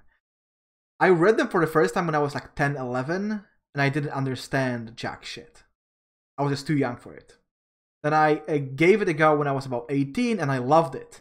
Then I decided to reread them when I was in my 30s, and I started to see all the flaws in the books. So that's when I thought, okay, I'm not part of his target audience. I'm too old now. And another thing about that is Yennefer. When I read the books for the first and, and, and second time, I hated Yennefer. But I, as I was getting older, I started to like her more and more. So there is some something about that uh, as well. Like you know, her her character, I think, is more attractive to people who are getting older because you can kind of see what she's doing there. Yeah, there was actually someone yesterday that came up and I asked them what are they in the chat and stream and they just finished The Witcher 3 and I'm like, "Oh, what ending do you get?" And they go, "We got Ciri Witcher and ended with Triss." I'm like, "Eh, well, you got half of a good ending." and then she was saying she was like, "Oh no, like I hate like in this she's like she was like, "Yeah, Yen's a bitch. Don't like her." And I'm like, "Yeah, that's because whoever ultimately and this is something that we'll eventually get to you know i try to stay as positive as possible 100% it's something we'll eventually cover like on the podcast but to me it's very clear whoever was the overarching story design whatever for the witcher 3 clearly did not like yen and like triss. Like 100% that's what it is. Because that's one thing about the games. Yen is hard. She has a rough edge to her. But she in the game she is so over the top with it. And like so many times you can respond as Geralt to be like man you're a bitch or other people being like man Yen's kind of a bitch isn't she and I'm like I don't think these people have grasped why one why Yen is that way hmm and two why she why she acts that way to Geralt in the books. She's not doing it because she's a bitch. Like she's doing it one because she had a very traumatic childhood. So there's other things to get into there. And two, a lot of stuff Geralt does, like from a shard of ice, she does it to get Geralt to do something. She does it either to make a point or there's something maybe that Geralt did. And I just think so such of that is lost on like a men's point of view. Like the masculine point of view is why why is this woman not taking her clothes off? Why does she just want to bang? You know, like everything else can be. And I get into the weeds with all of this, but I can just tell most people that have not read the books. And it's based on what they think of Yen. And if they're like, oh, she's a bitch, blah, blah, blah, I'm like, okay, you have not read the books. You just haven't. Like, and that's fine. It's fine. CDPR has portrayed Yen like so much more negatively than I feel they should have. And they've portrayed Triss so much more positively than they should have. Yep. And that's kind of just skewed people on that. I, I still have a, a script on my hard drive somewhere for a video that I planned to make that was just titled um, How CDPR Wasted Yennefer in The Witcher 3. No, they did one hunt like they. It's, it's the number one thing about the game. Otherwise, I would say The Witcher One and The Witcher Two, by not having Yen or Ciri in it, to me, they're not even fucking Witcher games. Mhm. Like, if you don't have Yen or Ciri in your story, you don't know The Witcher. They are intrinsically, especially Ciri, they're intrinsically part of The Witcher. So when The Witcher 3 did that, put Ciri to the forefront, I'm like, oh, good. Like, this is cool. Someone who actually loves and gets the books and you know wants to pay a tribute to them is actually doing it. It might have been the same person. I don't fucking know. Maybe they're actually like doing it. But then you're right. Like replaying through it, I'm like, how would anybody even like Yen the way she's fully portrayed in The Witcher 3? Like, if you didn't know anything about her, of course you're not going to like her. The first time I played through the game, I didn't know anything about The Witcher. Of course I picked Triss. Why would you pick Yen over Triss if you know nothing about the background of The Witcher? Yep. And not 'Cause she only gets- that, if you don't know what Geralt was like in the books. Because Geralt in the books and Geralt in The Witcher 3 are two different characters. At least from my point of view. Okay. Like, how so? For for example, in The Witcher 3, you don't really see any of that uh, you know, Geralt wasting his coin on literally booze and hookers. you don't see Geralt being a dramatic teenager. You don't see Geralt being overly grumpy the way he is in the books, especially when interacting with other members of the Hansa. Like, how many times did, did Geralt proclaim he's leaving the Hansa to find Ciri on his own because that's the right thing to do? Like six, seven times at least. And how did they how did they respond to him? They, they basically didn't listen to him. They The- the- like shut the fuck up. Uh, the dude." way you are not going to listen to a teenager. No, dude, I'm I one million percent agree with you, and it's my number one problem with the Netflix series is Geralt from the books, Geralt from the games, and Geralt from the games and Geralt from Netflix are much more similar, much more similar to each other. It's brooding, brooding, you know, sulking, you know, angry white dude, angry white lone wolf, blah blah blah. Like, it can be so fucking boring. It's, And Geralt from the books, like we said before, he's a wopey, mine, uh, mopey, whiny bitch. He whines so much. He'll just get drunk when he's sad. He goes on these super long philosophical diatribes. And if you didn't, if you were just reading the book for the first time, be like, that's not, is that Geralt waxing nostalgically for this or waxing philosophically about all this? He is, Geralt is so much better in the books. And I know it's gonna be one of those like, oh, you're just in the books, in the book. No, no, no. I'm like, yes, because I don't care like what he does in the I don't care that the books he only fights like a few monsters. Like that's fine, whatever. Again, once you get past the short stories, it's not about Monster Slayer. It's not. And I get why you have to put monsters in a game. It's a video game. You have to have that stuff. It has to be interesting. You have to upgrade your sword and level up and do all that. It's fine. I'm not comparing it in that sense.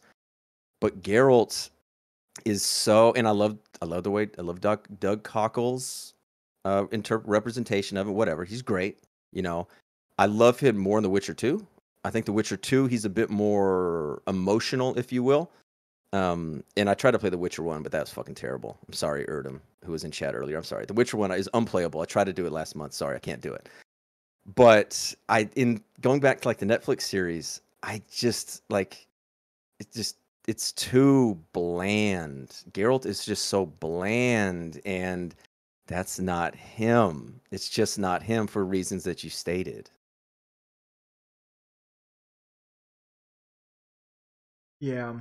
So if you if you only play the games, you only know part of the story. And and I always tell people, if you if you pick Triss over Yen, you clearly didn't read the books. Like anyone who read the books has to pick Yen over Triss. 10 out of 10 times. Or or and it's something I've actually grown more accustomed to, you don't pick either of them. You don't pick either of them. Like Stag Geralt because again, I'm sorry, I got junk in my throat. Like Yen and Geralt may not be good for each other. Both of them did bad things to each other. They both love Ciri 100%. But I can absolutely buy and even subscribe to they're not together. Like it's okay. Like I know they did all the way and they ended up at the end of the books together and it was a happy ending. However that went down, however you believe, whatever happened with what Ciri said. But in that sense it's fine. But like with what the way by bringing them back, you know, it's kind of hard to bring them back in general.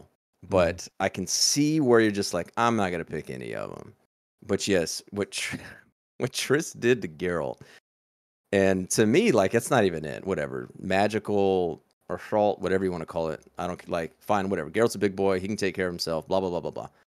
But what Ciri did, what Triss did to Ciri, by selling out Ciri to the lodge and picking Philippa and the lodge over Ciri, was unforgivable. And Yen even says that in the books. She's mm-hmm. like, "Are you sure you want to do this, Triss?" And Triss is like, "Forget." This is after Triss and Philippa are very clearly just hooked up. Like they're having sex. 100% they just had sex. Or they were in the middle of it, whatever. And it's heavily implied. And basically, Yen is like, all right, Triss, is this your decision? And Triss, forgive me, Yen, forgive me. And she basically goes, never, and leaves. And yes, at the end with Marigold's Hellstorm, they have their. It was very cheap, if you want. If, if I want to be honest, it's very cheap. Yen and Triss have their reconciliation at the end, where Triss saves Yen's life, right? Um, at the, uh, you know, whatever happens. I won't tell that part exactly what happens. So they have that. So at the end of the books, they are kind of on even terms. That felt kind of cheap to me. But yeah, what Triss did uh, to Ciri to me is unforgivable. Let's just say the Golden Dragon was right. Yeah. Yeah. Kind of. Old Borch. Bork Borch. But you know what's the biggest crime against the lore in The Witcher 3? The relationship okay. between Yennefer and Ciri in the game. Okay. There's none there there's nothing there. Yeah. I was just about to say what what like, are you referring to? Like where is all that motherly love? You know, and where where is Ciri calling Yennefer mama? Like where is she where is all She did call her that though.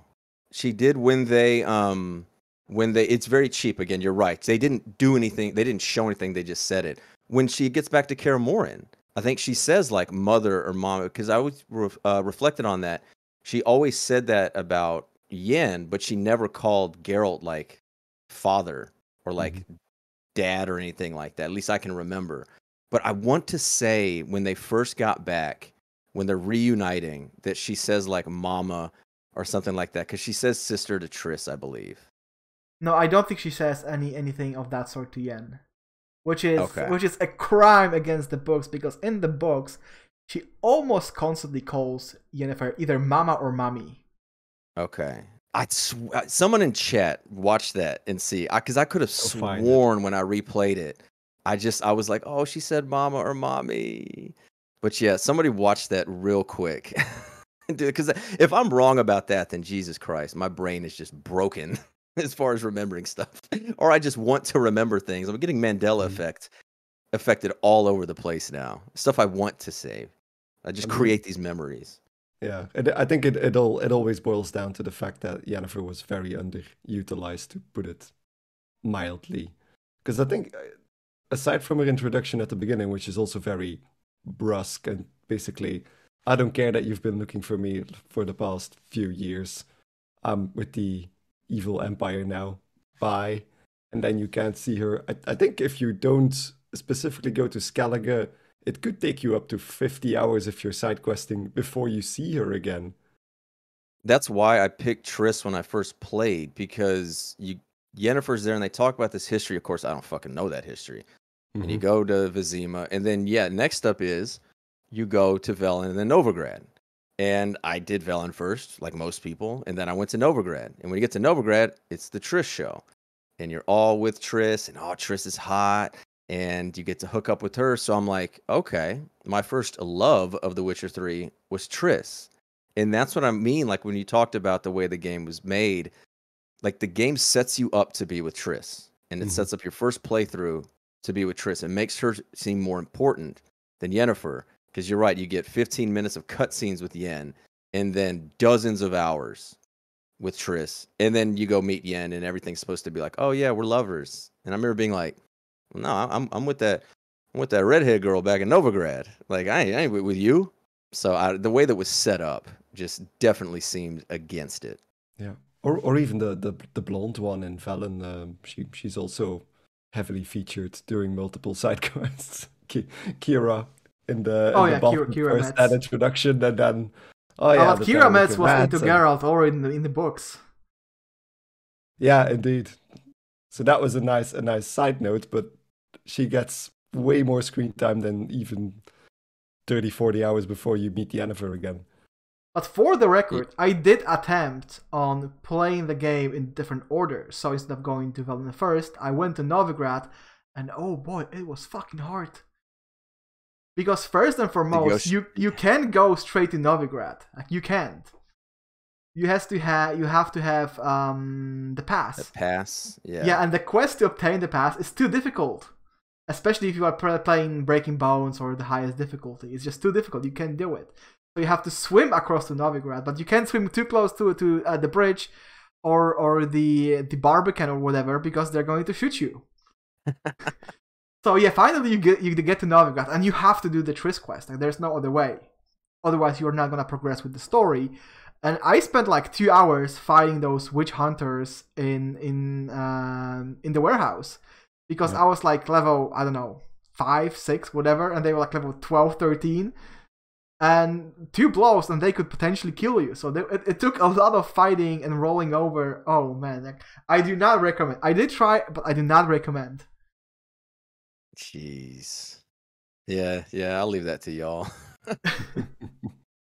But um speaking of, of novigrad because we we digress all the time here um and i actually want to get at least some of these questions out there um syndicate because we know that the devs can make extensive use of their creative freedom. And then we have the Syndicate faction, which is not uh, based on the Witcher novels at all. There's very few characters in that faction that do appear in the books or even in the games, and even fewer of them are in any form or shape tied to uh, the prime world of Novigrad. So my question is did the devs do a good job creating this faction and kind of creating even more lore for the universe in your opinion? I love the syndicate idea like syndicate in the witcher 3 i love this idea of crime groups fighting over control but having to keep an uneasy peace and they can't make too much noise or else eventually be cracked down and that it's a free city too so they, they don't have to worry about a king or anybody just coming in and doing anything. Uh, as far as Gwent goes, I hate the Syndicate faction. It's to me where I can honest, honestly point to the number one part where I started liking the game less. Uh, I don't like the idea of a faction that's completely different than anybody else. Like they're playing a different game with coins and spending and tributes and all that. I absolutely hate it. If I could snap my fingers and get rid of Syndicate and Gwent, I would in a heartbeat. Uh, but no, I, the as far as the lore goes, actually for a little bit ran a, a DM to D and D campaign set in the Witcher universe that I actually tied it into this because I love the Syndicate so much. Like this one guy was playing as Skellige, a Skelligan, if you will, and I'm like, okay, well he runs a shop in Novigrad. I'm gonna tie him to the Tide Cloaks. And so, you know, I had Tide Cloaks in there, people I created, and then had Gudrun, I think that's her name, right? Mm-hmm. Gudrun Bjornsdotter. Okay, so like she was in there, and I'm like, oh, this is fun, and they have to deal with. They had to fight like some, uh, what are Whoreson's people? The cut ups. Cut ups, yeah. They had to like fight some cut ups, and so stuff like that. Like I, I love it. Like that's a great addition. That was one of my favorite things playing back through Novigrad was just this crime syndicate in this prosperous free city. Speaking um, speaking of Gudrun, there is actually two more Gudruns in the books and the games. Uh, the first one is in uh, the Tower of Swallows when I, I, think I think it's in Novigrad or maybe it's already in Skellige, where uh, Twist listens to a story of a you know uh, sorceress falling from the skies, and one of the women who are uh, commenting on that story over and over again or even telling the story is Gudrun but I'm, I, I, it's probably a different Gudrun. And then in yeah, The Witcher 3, probably. when you are visiting uh, Sigi Reuven's bathhouse, there is another Gudrun. Or there's a mention of another Gudrun. Uh, really? Allegedly working there or, or, or, being part of that organization. Oh, I guess that slipped through. Oh, that's right. She's not actually in The Witcher 3. She's just in Gwent. Yeah. That's right. That's right. The Tide Cloak. Okay. Yeah. Because Hammond. Yeah, because Hammond is actually in Skellige. And Yep. then Yeah. they tied him to. They made him a tide cloak, I guess, to have like the when they were doing the cards. Speaking of Hammond, I, I still cannot forgive CDPR for not making any Top Gear references there. Like we have Hammond, but we don't have Clarkson or May. This doesn't feel Oh, right. Okay. Doesn't feel right. oh, that'd be funny if his henchman. Oh, you're right. His henchman should have been yeah Clarkson and May, and May's like really slow, and Clarkson's just an asshole. Or, or or they're all pirate captains with each their own custom ship. Ah, there you go. There you go. That's great. Maybe for the next game. yeah, indeed. Um, yeah, I mean, Syndicate could be described as a faction where practicality kind of beats the lore. Um, but there are other factions in, in Gwent specifically where that kind of happens as well. Uh, like, for example, the Dwarves of Mahakam and, and wild animals being part of Scoia'tael. Um, what do you, how do you feel about that? Yeah, I mean, I, I mean, Scoia'tael. Like they put in someone like you know a leader at the time, Brouver Hoog, who was a leader of Scoia'tael, hated the Scoia'tael. And it's just one of those like we'll just ignore it. I mean, Scoia'tael very clearly were elder races, if you want to call them that, or non-humans something. But there were you Mhm. know some humans like the Hawkers, Havokers, whatever, in or that worked with them. So I think that's just it's one of those now. It's just the cat's out of the bag kind of thing, where it started as Scoia'tael, but then they didn't make other factions from it. So you know, it's it's I'm whatever. That's going that's to interrupt you like, here because they Yeah. the dwarves did not start in Scoia'tael. If you play Gwent in The Witcher 3, you'll notice the dwarves were part of Northern Realms. Did they in like Yep. closed beta? They were. Uh, not in close beta, in The Witcher 3 Gwent. Oh, in The Witcher Three. Oh, in The Witcher Yarpen, 3 Yarpen, and okay. and all the boys, they were part of. were they Yep. interesting? Because in the books, uh, Mahakam is a vassal state of Temeria, and it's and as you said, you have you have uh, Brouver who is uh, overwhelmingly against Scoia'tael. He even forbids the youth of leaving Mahakam and joining Scoia'tael. Uh, there is Paulie who actually dies at the hand of a Scoia'tael uh, fighter, and not to mention you know Yarpen and uh, and other dwarves fighting the Battle of Brenna against the Scoia'tael. Especially Yeah, Bruiser- Shahir Shahirwood was a big thing Yeah. uh, that was left out of the the show that I was very very sad to see that whole wagon attack. Mhm. And uh, yeah, that'll that'll always be near and dear to me. Old Reagan.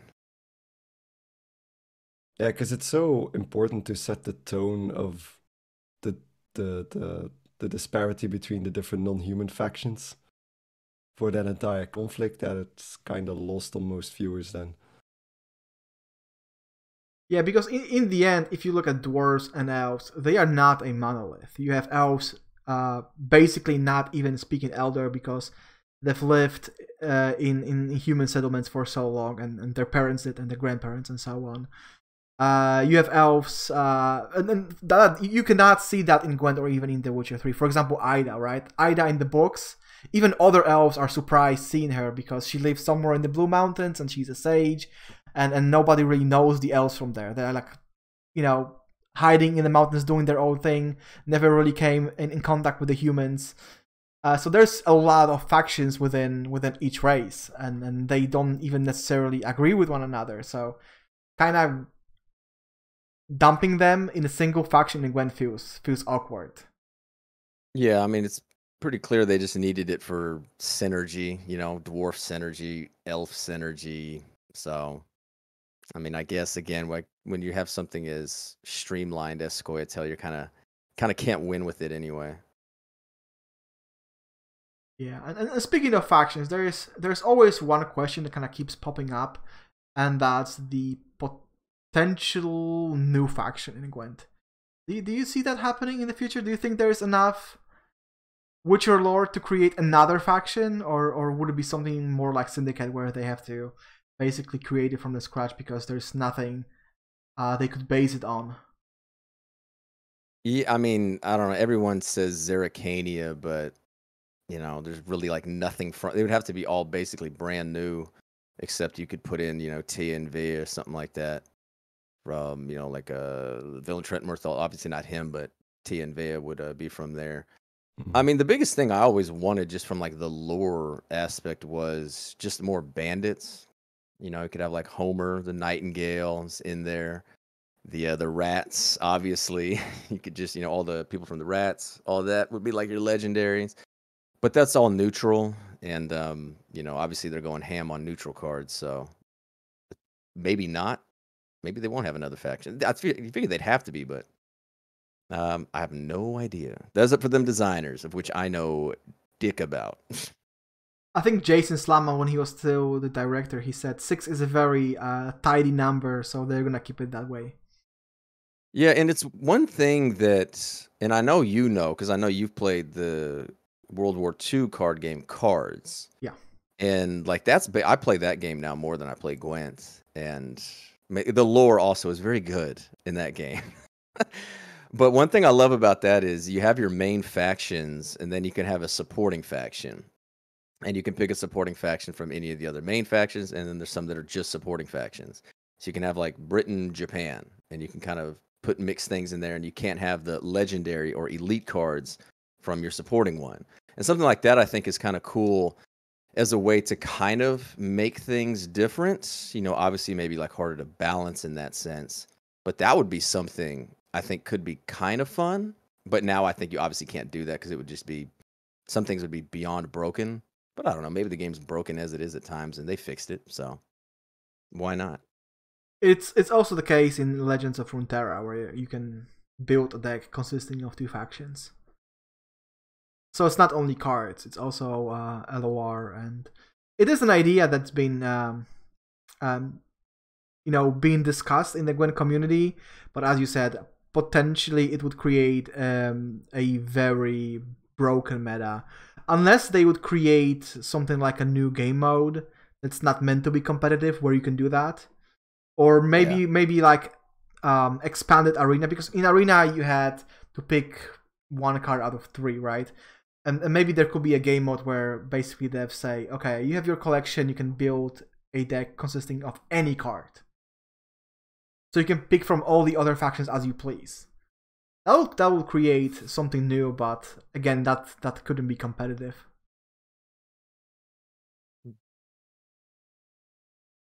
I mean, it would be nice to have because we have seasonal already, so that isn't really regulated because that's filled with broken combos. So I don't see any limiting factor to just add a new game mode where you can go all out deck building wise as well. Um, but yeah, aside from from factions, um, in general, what what does your your uh, Gwent wish list look like uh, for for cards that were still missing? um, events, places, characters, um, Brett. I mean, they put like scenario. I don't know if they're gonna do scenarios anymore, but scenarios would have been great for like Stygga Castle, uh, for Brenna, you know, for stuff like that. It would be kind of fun to kind of put in. Uh, I already mentioned before, like the bandits would be it. Just more, you know, if I was gonna say just like book characters that would kind of just be cool, whatever they could do. Um, but as far as you know, like the uh, like events in place, I know they're they're still doing locations, obviously. Uh, like Stygga Castle was just kind of funny because it's like, oh, it's Stygga Castle and it's the Scoia'tael, the Scoia'tael like uh, location, Yeah. if you will. And I'm like, oh well, you know, because that's in like Nilfgaard area. But it's like, okay, you know, they had to they had to put it somewhere. That's fine. And just stuff like that. I don't know. I mentioned like Nightingale, like Homer, Homer Straggen, I think was his name or something like that. The rats, you know, the have a bunch of people go crazy over a missile card, something like that. Um, other than that, I think that's just you know kind of Boreas Mun would be fun. Um, I call him the Forrest Gump of The Witcher. He Yeah, kind of just basically. pops up everywhere he needs to be to get an outside viewpoint. That'd be a fun character or fun card. Yeah. Oh people have been asking for for Essi for a very long time now Yeah, not to mention the Renfri guy I was just about to say Renfri was the biggest example there. And, and nobody really remembers his name. It's Doctor Doctor uh, Korchit, if I'm not mistaken. But yeah, uh, every, everyone just knows him as the Renfri guy. yeah, the the Renfri appreciation posts. Yeah, it's been, it's been how many cards already? Four hundred something.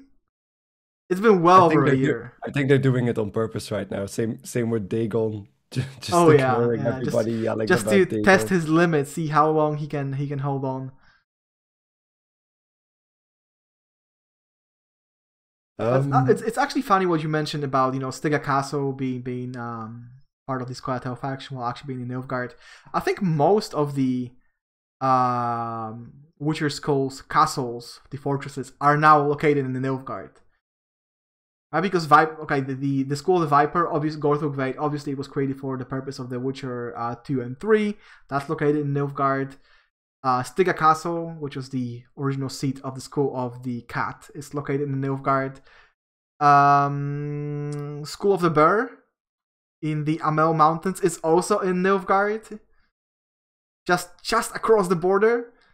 I guess it does take up like a massive part of the continent, so I guess it does make sense that they'll actually be put in there. Yeah. Not not only that, because you have, for example, the story of Vysogota, right? Uh, Vysogota, um, originally a Nordling, who uh, who worked at the Academy of Oxenford, and and he was uh, exiled from the north. Uh, he ended up in Nilfgaard, and he committed some crimes there against the Empire. So he was exiled from the Empire too. And the problem that he was facing over and over again, where, where wherever he went, sooner or later that place became part of the empire so once again he was part of the imperial imperial jurisdiction so he had to flee again Just found himself out in a swamp. Yep, which also was part of nilfgaard at that point Yeah. At that point, it's just whatever. He's old enough. Somebody finds him. He'll deal with it.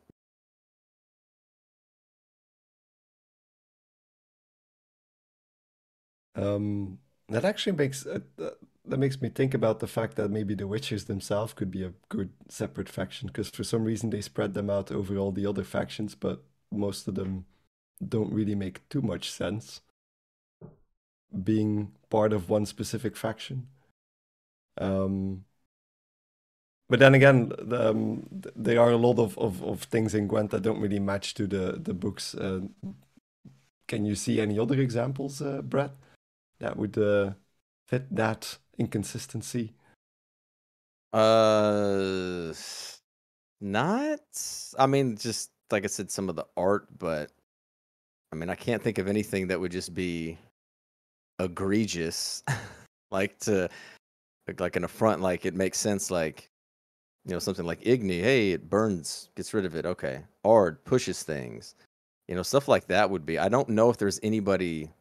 I'm sure I could probably think of, or something could maybe come to mind. But is there any that y'all have off the top of your head? Hmm. no not not Well, one thing that well, I know one thing that was it was like Stregobor. Stregobor was like a master of weather. So the Stregobor card would have made sense to create weather, create rain, create do all that. Like what what um it's what Avallac'h's card does, right? Yeah That, yeah, so Stregobor to do that would be like, okay, that would have made sense. Like that's kind of his thing, but again, it's it's not a big deal.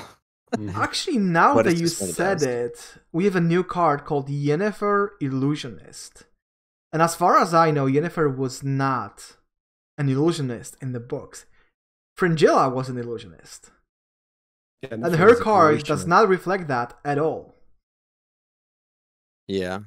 Yeah. I I, think guess it a- was Yeah, go ahead, Brett. No, I was gonna say. I guess they just whatever. They had the they had the design. They needed a yen card. So they just put it on Yeah. there. I think it would have been better to call it creationist because that what she that's basically what she does, especially with a, a shard of ice, where she creates those crows specifically for the. Does creationist mean anything where y'all live or at? I'm probably missing something that if I Um, I, said I think it something means a lot of. I I think it has very specific meaning in the U.S. politically Yeah. speaking. Well, Ah, no, I mean not. It's not really even politically, but yeah, if, it, if you a creationist in the U.S. is basically people that like don't believe in evolution. They believe the world is Ah. like six to eight thousand years old. Like that, like very biblically based. Yeah, it's and it's mind-boggling for us because uh, you know in European called- schools we just teach evolution. it gets taught here too. Like it get taught even here in Texas. Like each school there's a lot of local power. People tend to think in the United States like this the federal government has this say. No, it's states and then it's local. Like in Texas here, and it's, you know, a pretty conservative area. Like evolution is taught in biology. Like it is. It's not like they're not slamming Bible over people's head saying, "Hey, believe, believe." You know, I'm sure out in some like rural areas, you know, maybe not so much. But yeah, if you called Yen Creationist would have a ton of memes. So I really wish it would have been called that now. Yeah, she would Alright. instantly hold a Bible in her hand. Uh, What it is create. Oh I, man. I, I just, I Oh, just, I think you're you're getting the point, but I just meant that Yennefer creates stuff from nothing. yeah. Maybe, maybe that's what they thought about, right? They maybe that that's the idea they had. Wow, Yennefer creationist, and then a member of their staff who's from the US was like, "Guys, no, just no." Probably not a good idea. Yeah. yeah. Which actually brings they- me to um, the next question, uh, which is about tags and keywords, kind of missing or, or being misaligned with the character. Uh, for example, uh, Morvran not being an, an aristocrat despite being a full-blood aristocrat in The Witcher in The Witcher Three, and then the Gwent description. Or, or for example, uh, Jan Calveit not being a soldier despite being uh, the uh, commander of the uh, manga division who actually had to patrol the Korathi Desert. So that there is a lot of stuff there, and some of this some of this obviously for uh, balance purposes, right? Right, like if you give Morvran or or any other leader uh, aristocrat, then obviously they will be worried. Okay, then now you can proc ball twice in the same turn, and we don't want that. Uh, do you do Uh, you I mean, think I- there's uh, there's more attacks like that? And and what, what do you, what's your, what's your take on them? I mean, if I had to nitpick just from like a historical standpoint, I don't like knight and soldier being together or being on the same card. Like if you're a soldier, you're not a knight. Like if you're knighted, you're not a soldier. Like if, once you get attained, if you're knight, then you're some form of at least unlanded nobility. You've been raised to that level. You're not a soldier. Like I, you're right though. They have to do it for synergetic purposes that they can do with both. It can be a buff. So I'm not saying like oh rah rah rah. I'm gonna be you know re about all this. now. but like when I see knight and soldier together, I'm just like eh. Eh, I don't really care for that. You know what's even worse? Cards being knights and aristocrats at the same time. God damn it! Every knight is an aristocrat. because it's kind of the same. Yeah, Like only Yeah, guess the members thing- of the mobility could be knighted.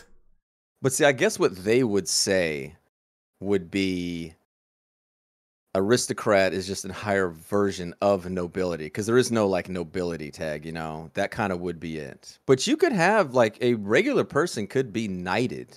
Like they could be unlanded. They just become like a knight errant. Like they could be raised to it like a battlefield commission if you will. It obviously was very very rarely done but you know it's something that it could happen which is why i guess they just do it. Because i'm trying to even think like I think Kaedweni Kaedweni Knight is Soldier Knight, right? Isn't it like both?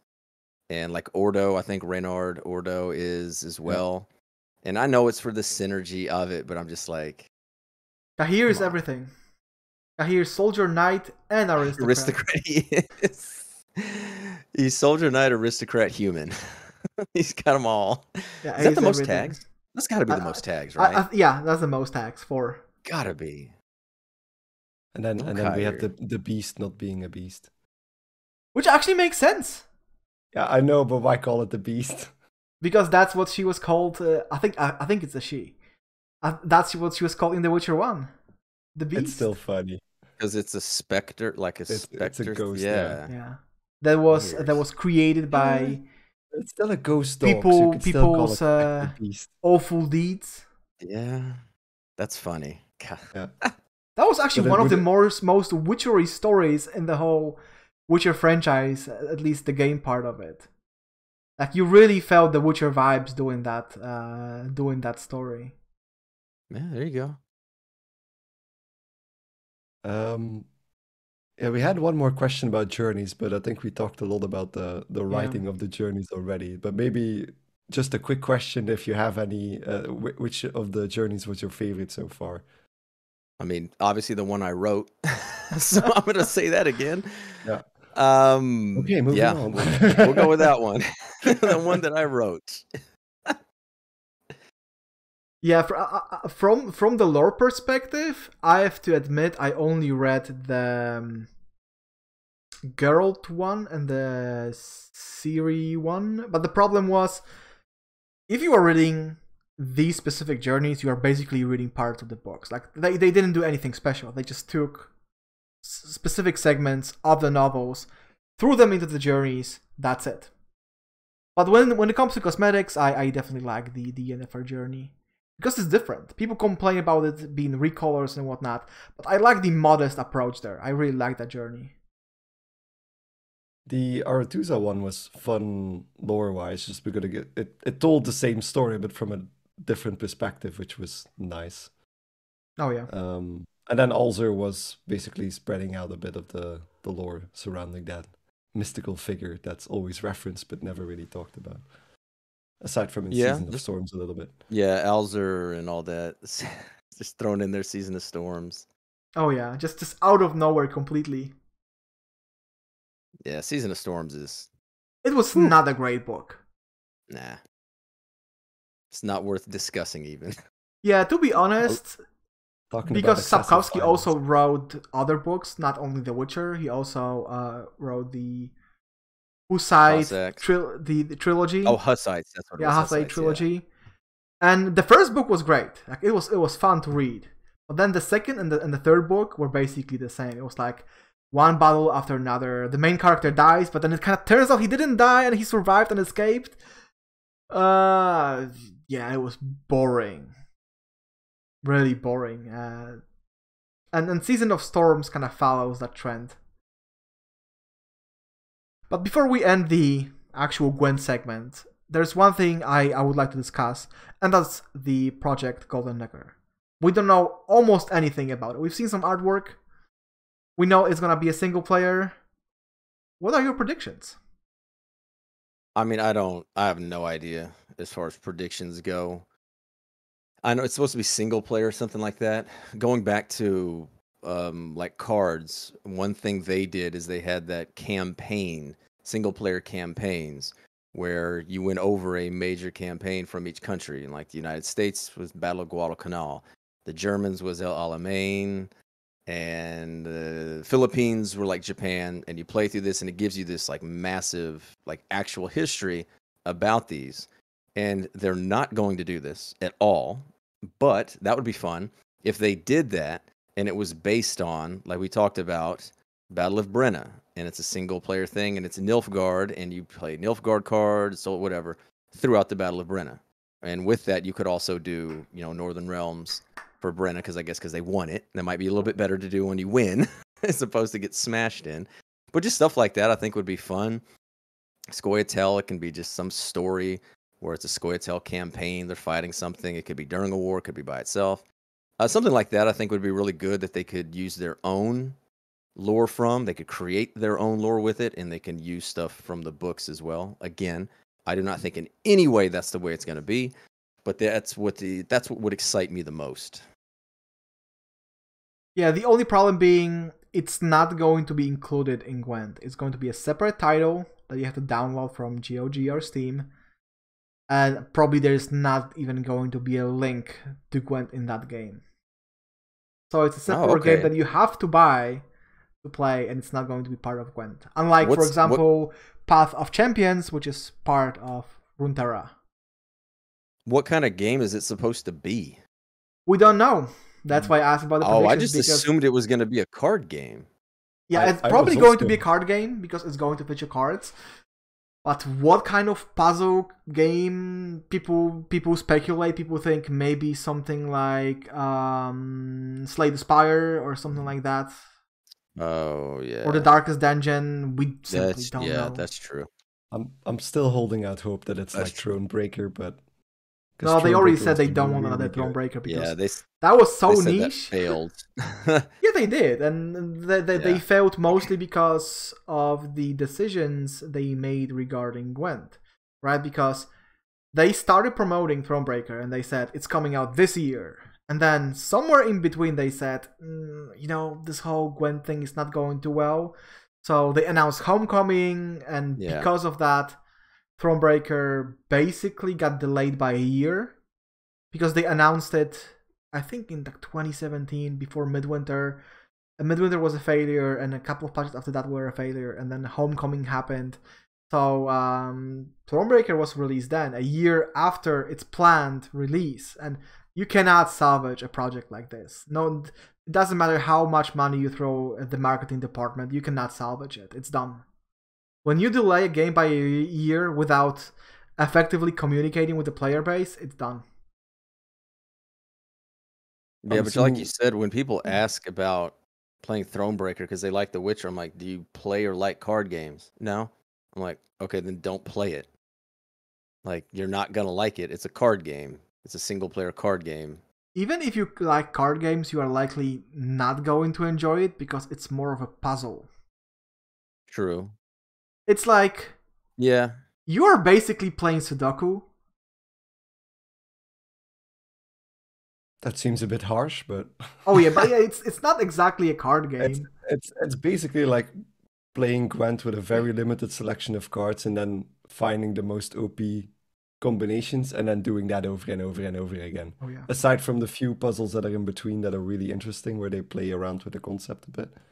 Um, but I still feel like it's one of their CDPR's better stories that they made within the the Witcher universe. Yeah, the story was great because um, its foundations were in the books, right? Like we we know what Meve was more or less doing during the invasion, so they already got the blueprint.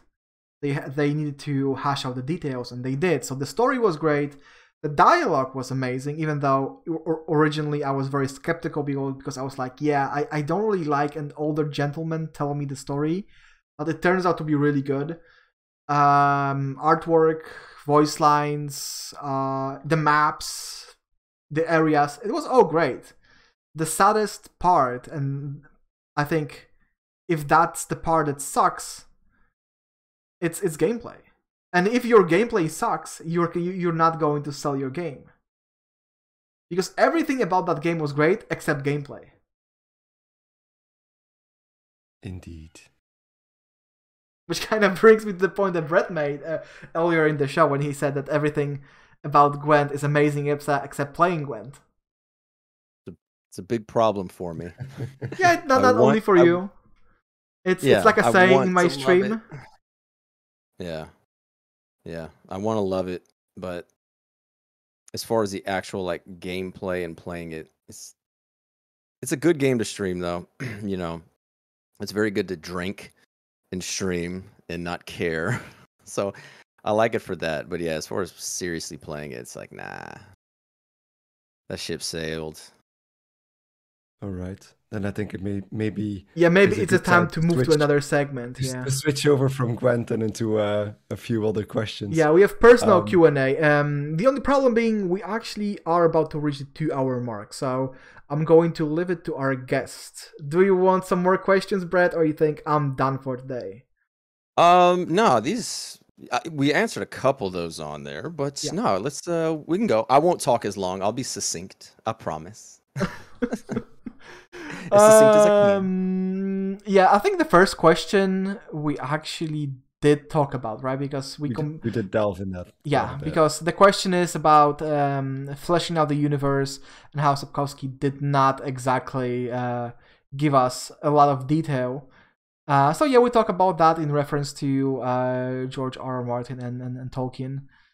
Uh, the next question though is um, about non or semi-canon materials, you know, such as manuals from the pen and paper RPG stories um, written by authors other than Sapkowski. For example, Claws and Fangs. Did you delve into manuals from the RPG or the board game? Did you did you delve into stories written by somebody else? Yeah, actually the the T tabletop RPG. I actually have all of those because those are just really cool. And I adapted them for 5e of D&D when I was doing all that. Like I would take those and just oh, put them right into there. And so I would do that and not just from, you know, not just writing that journey.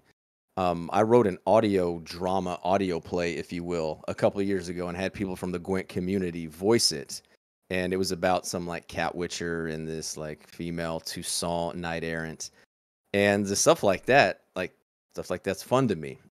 And so many people out there, you know, it's easy to criticize things and be like, "Oh, this sucks. I can do it," but they don't fucking do it because they just consume, consume, and that's just one of those things where it's like, I like to write. I want to get better at writing I'll do something in there that maybe people will pay attention to. And I'm actually now like I've had outlines of it, but I'm in the process of another one of those that hopefully in the coming months, you know, again can get out, get some people to voice it because I'm gl- and going back to that first question that we didn't even go over. I don't care that he doesn't flesh it out. That's fine. Like that leaves more room for people to interpret. Like one thing in there is like there's no in the canon wise, there's no female witchers. Like it's not in there because blah blah blah. Okay, that's cool. That's his canon. Well, in mine, there are. Because I can. I can write it, you know. I'm not making money off of this shit. You know, it's not, they're not going to cease and desist me. But in my story, oh, I can do it. Because in there, it's never just like it is impossible. It's just saying basically they're too weak. And it's like, okay, well, there could be different ways, blah, blah, blah, blah, blah, blah, blah. So I'm actually kind of hoping that's something CDPR does with the next Witcher is they kind of add a little bit more stuff like that to make it, to me, it'd be a little bit more interesting instead of just having gruff, angry witchers out there. They usually have, which they're not all that way. I guess that's harsh. That's unfair. Yeah, because the books don't specifically say there cannot be female witchers. Yeah. They just say that they haven't tried. Yeah. They say basically, we're, yeah, there's like, we're not even going to try because they're weak women. like, they can't handle it. It's like, okay. Yeah, when when it comes to his mindset in the book, Sapkowski's not exactly 21st century. No, I do think he has gotten better though, and like a lot of stuff he said, you know, in regards to, like the series and whatnot, he seems to definitely be a lot better. So if he does, ever, I know he's supposed to be writing something, like writing more. If that ever does come out, that'll be fascinating to see what that is like. Though politically leaning, he's very left, right? Uh, minority rights, especially you know ethnic minority stuff like that. It comes up in the Witcher universe all the time. Sadly, that's considered politically left. it should be the standard. I know, but I'm saying the fact that that's even a thing to be like, hey, non-white people are people too. And, and like uh, too another thing too, just hitting on that, like when it comes to and people are like, oh, I don't like politics and my thing. I'm like, you can definitely tell Milva, like Milva, gets pregnant during the books and is basically contemplating like an abortion. And she's like asking Bakes, and Geralt's just like, man, that, that's up to you. Like, that's your decision. And I'm like, okay, you know, it could be reading too much into that, but is that basically Sapkowski being like, women, do your own thing mm-hmm. and do it? I'm just like, oh shit, how about that? Based Geralt, you know? Yeah, overall, the the position of females in the Witcher universe is actually quite decent, right? They can be successful monarchs, sorceresses. Uh, they they they uh, they are much more successful than let's say women in medieval Europe. They yeah, can do more. They thing. can study. They can develop. They can yeah, be scientists.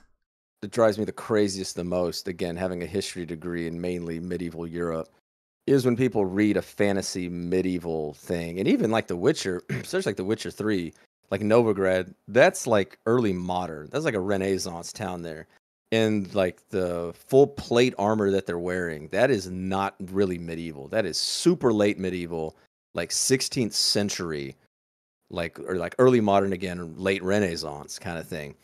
Yeah, like, like, like oh that like the f- full Gothic German plate, right? That's like maybe maybe late 1400s but most likely yeah. deep into 1500s which is already in the yeah. early modern period yeah the, i mean full plate armor as it was was yeah like late 100 years war and but yeah the ones when they're wearing all of that even like jousting like jousting was not really a big medieval thing that was much more popular like late renaissance 1500s 16th century like the biggest tournament game if you will was the melee in the Middle Ages. It was not the joust. Yeah. Like they did it, but it wasn't like that big. It got banned actually. yeah, but, but they didn't they come up with the jousting because the church was not exactly happy about melee. I, I think probably, there was there, was- there was there was both um, ecclesiastical and political um, controversy regarding melee. Yeah, because they just kept. You weren't supposed. You were supposed to take him for ransom. Like you wanted to take. You wanted to take him hostage ransom, basically, because then you'd get a bunch of money from them. The richer they were, like you had. um Oh, I forgot his name. There's like a guy. There's a knight, um, uh, English guy who basically made his living off of that, and he was famous for it. Was getting in these melees and capturing, you know, pacifying a rich noble, and then just getting paid like crazy for the ransom, because that's what happened in the melee. And then yeah, the they they jousted because it was cool looking, and then they started dying, and then the kings were just like, nah, nah, we ain't gonna, we probably shouldn't be doing that anymore. Though well, there the was a French king who died as a result of jousting. yeah, I can't remember. Wasn't exactly it? Wasn't was. it uh, Henry Valois, the the guy who was crowned the king of Poland during their first uh, royal election, and then his brother, who uh, was the king of France, died, and suddenly he was supposed to. Uh, he was supposed. Uh, he was. He became the heir apparent, and he was like, "Yeah, crown of France is probably worth more than crown of Poland." So he fled the country disguised as a woman, as a woman. So he fled to France, assumed the throne in France, and then died in a jousting tournament. I think that's what happened. There you go. I'm- Smooth I'm not- move. I'm, I'm, I'm not sure. I'm not 100% sure if it, it was him. But it, it was a very interesting character because, like, ov- overall, the, the concept of, of royal elections where the nobility can elect a king who doesn't even have to be from that country is super uh, uh, fun to talk about, even though politically it was ridiculous. And then the same guy apparently being ve- very controversial in his adopted country because uh, his sexual preferences were um, not exactly in line with what the church uh, was teaching at the time, or even now. And then you know, fleeing, fleeing the country disguised as a woman, and then dying in a jousting tournament. That's that's a legend. Yeah, that's a way to go out. That's a story. yeah, right that there. that guy did it all. But I guess we can move to another question. I was just about to say I'm I'm, I'm on the back leg here for for history wise because I'm I'm not as knowledgeable as you two. Um, maybe going back to the Witcher universe a little bit more. Um, we already talked about um, just allowing female witches to be a thing in the universe, but do you have any other aspects of the the universe to uh, expand upon that would be limited otherwise, just in in stuff that CDPR would do or you would do? No, I mean this kind of goes into the next one on here, like with The Witcher Four. I mean the one thing that I was always hoping, and it was the thing I hoped for the Hogwarts game coming up, uh, Hogwarts Unleashed or whatever it, uh, Legacy or whatever it Legacy, is. yeah. Yeah, that like with The Witcher 4, I was hoping it would be first, I was hoping it would be set in the past, but it seems like it might actually be set in the future, even though we know nothing about it for some reason. I was hoping it was set way in the past when there were a ton of Witchers, like a golden age of Witchers, if you will, like old Republic for the Star Wars, and there were a ton of Jedi and Sith. And there would be an overarching main story. Like there's a main story that crosses all of them. But you could pick a cat Witcher, you could pick a bear Witcher, Griffin, you know, like Manticore is something they've actually really started to flesh out CDPR. And based on that would be like your play style. Picking a cat witcher, okay, it's going to be high dex. You can use like two weapons, like an offhand dagger or something like that. You pick a bear witcher, it's going to be very constitution build. You're going to be a tank, you know, a broadsword, something like that, two handed weapon. And by and large, your main story would be similar over that, but your side quest and what leads you there would be based on that school and something happening with that school to tie you in more personally. I realize that is ungodly ambitious and not feasible to actually make, but to me, that would be what I would be most excited to play. Sounds really good though. So Yeah, it'll it exist in my head only, Yeah. I'm sure. CDPR, are you taking notes? Uh... In the meantime, I actually did a quick Google search, and it was actually Henry II who died in a Okay. jousting tournament, and Henry Valois was Henry III, and he died because he was assassinated. So that's still So you- that's still some somehow unique. You mixed your Henris there. There Yeah. you go. um, since you wanted to be be set in the past, uh, Brett, are there any certain historical events that we know about right now that you want to see fleshed out in the game, or? Uh, mm, I mean, not really. And like in the past, I mean, like hundreds of years. Something again that Sapkowski would not have given a fuck about. I don't know. Maybe at the time, go back far enough, he'd be like, "Oh, Falka rebel, Falka burned down Rinde," you know, or something like that, and talk about that. I don't know if it goes back like that far. You can maybe put stuff like that in. Like you happen to be in Rinde with Falka's rebellion, and you have to deal with that. Like that would actually be kind of cool. Now that you mentioned that, okay, there you go. We're adding that in. It's gonna be the main story is gonna be have to do with Falka's rebellion because I love Falco. Check. And that's what The Witcher 4 is going to be about. Yeah. That is it. If it is, then we'll come back to this. and we'll uh, blow some people's minds. But to be honest, did you did you expect The Witcher 4 to be announced and did it impact the content you are making for your podcast? No, I mean we did a we did a special episode on it. We had Speci, a specimen, join us to talk about it. At this point, when it comes to games being announced, like it's so fucking meaningless. Like the Elder Scrolls Six was announced like five years ago, four years ago, and they're literally, or maybe three, four, whatever. Time doesn't even matter anymore. And like nothing else has come out about that game. Like literally nothing. It was officially announced.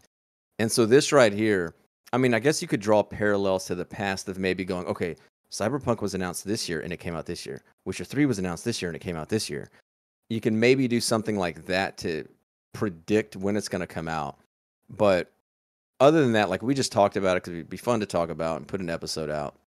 Otherwise, like I, I, we know nothing about it until they actually say something. Uh, me and Lucy talked about this like crazy. It is incredibly disappointing that there that there's not going to be a Witcher Con this year. I think that is a massive failure on Netflix and CDPR's uh, hands, whatever you want to call it. Uh, I I don't understand. They did it virtually last year. There's no reason why they could not be able to do it again if there's a COVID scare or something like this. I think it is terrible, especially for like the Netflix series. We've got nothing about that. Like people want so much of this Witcher shit, and like for them to not have a Witcher con to me is I, would love to know the reason why it wasn't done. And I, if they can say the war, Ukraine or whatever, whatever, I just, I just don't see why they couldn't be done. Yeah, yeah, because they didn't even talk about Blood Origin at all ever since that first. No, and that got a release date. That now has the release date for December, and show something from it, hype it up, show stills from because it's being produced right now. Like I get that. I understand why they can't do WitcherCon with the series. Um, like with everybody in there, they're literally producing it right now. They're making it right now through September, I think. But have something we mentioned it or CDPR do something. I don't know. It just seems like I thought we were going to get an annual event last year of WitcherCon, and it, I guess we're not. Yeah, M Jackson chat. They uh, mentioned costs. Uh, Potentially, yeah, potentially. Uh, it didn't. It wasn't as profitable in the in the long run as they thought it would be. But at the same time, they could be doing the WitcherCon, and they could announce and maybe even show something of the Witcher 4 during that event. Yeah, but something like that you don't do for like that's not a for-profit thing. That's to get it talked about. That's to get in the news. That's your social media clout. That's to do all that. What Q score, I guess, is what they call it like your online presence or something like that. Mm-hmm. Like, I mean, if it is cost and either CDPR is struggling, then that doesn't really bode well for what is the second largest gaming company in Europe, right? Yeah. Uh, you mm-hmm. mentioned social media presence. Uh, as Gwent players, we know that social media is not one of CDPR's strengths. No, it's pretty pretty terrible. it's, but in like it, you're right. Like it, it goes back to the Gwent, like we talked about, just promoting the game or. I yeah I don't know I'm sure the cost probably there with the war it's a very easy thing not to do maybe they don't feel like right next door doing it would be privy with that going on. I, I guess. I, I, mean, yeah, I, it's fine. If they would have said that, that'd be okay. But to go radio silent, especially like Netflix, with Blood Origin six months away you're currently producing The Witcher season three. They're hemorrhaging money. They're cut. They're firing people. They're cutting all these shows. Like right now, I'm just thinking like I don't think they would cancel The Witcher per se. Like I just can't imagine that would happen. The only, only way that show gets canceled is if Henry Cavill leaves, and I Mhm. just don't think they've kind of almost a sunk cost, if you will, with it. But it just almost just begs you thinking, is everything okay? Are we okay here? Yeah, I can't think of any other franchise that got both an animated movie spin-off and a series, a separate series spin-off.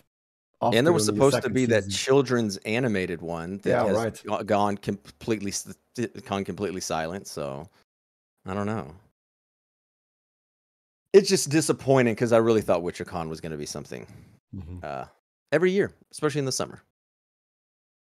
Apparently not. That's a sad thing. Evidently not. Yeah. Um, maybe going back to The Witcher 4 just for a little bit more. Um, would you prefer it to be another open world like The Witcher 3 or more like the curated chapters that we got in the, the, the first two games? I mean, at this point right now, it's all about open world, right? I mean, it just seems that way. If one of my favorite games of all time is Uncharted 4. And what I loved about Uncharted 4 was it was straight line linear story. They had a great story to tell. They had great characters. They had great they had great everything. And you weren't lost in 17 billion question marks. You weren't thinking, "Oh, I got to uncover every little nook and cranny to get this Easter egg." It was this is the story and we're going to tell that in like 12 to 14 hours. And then you'd be done with it.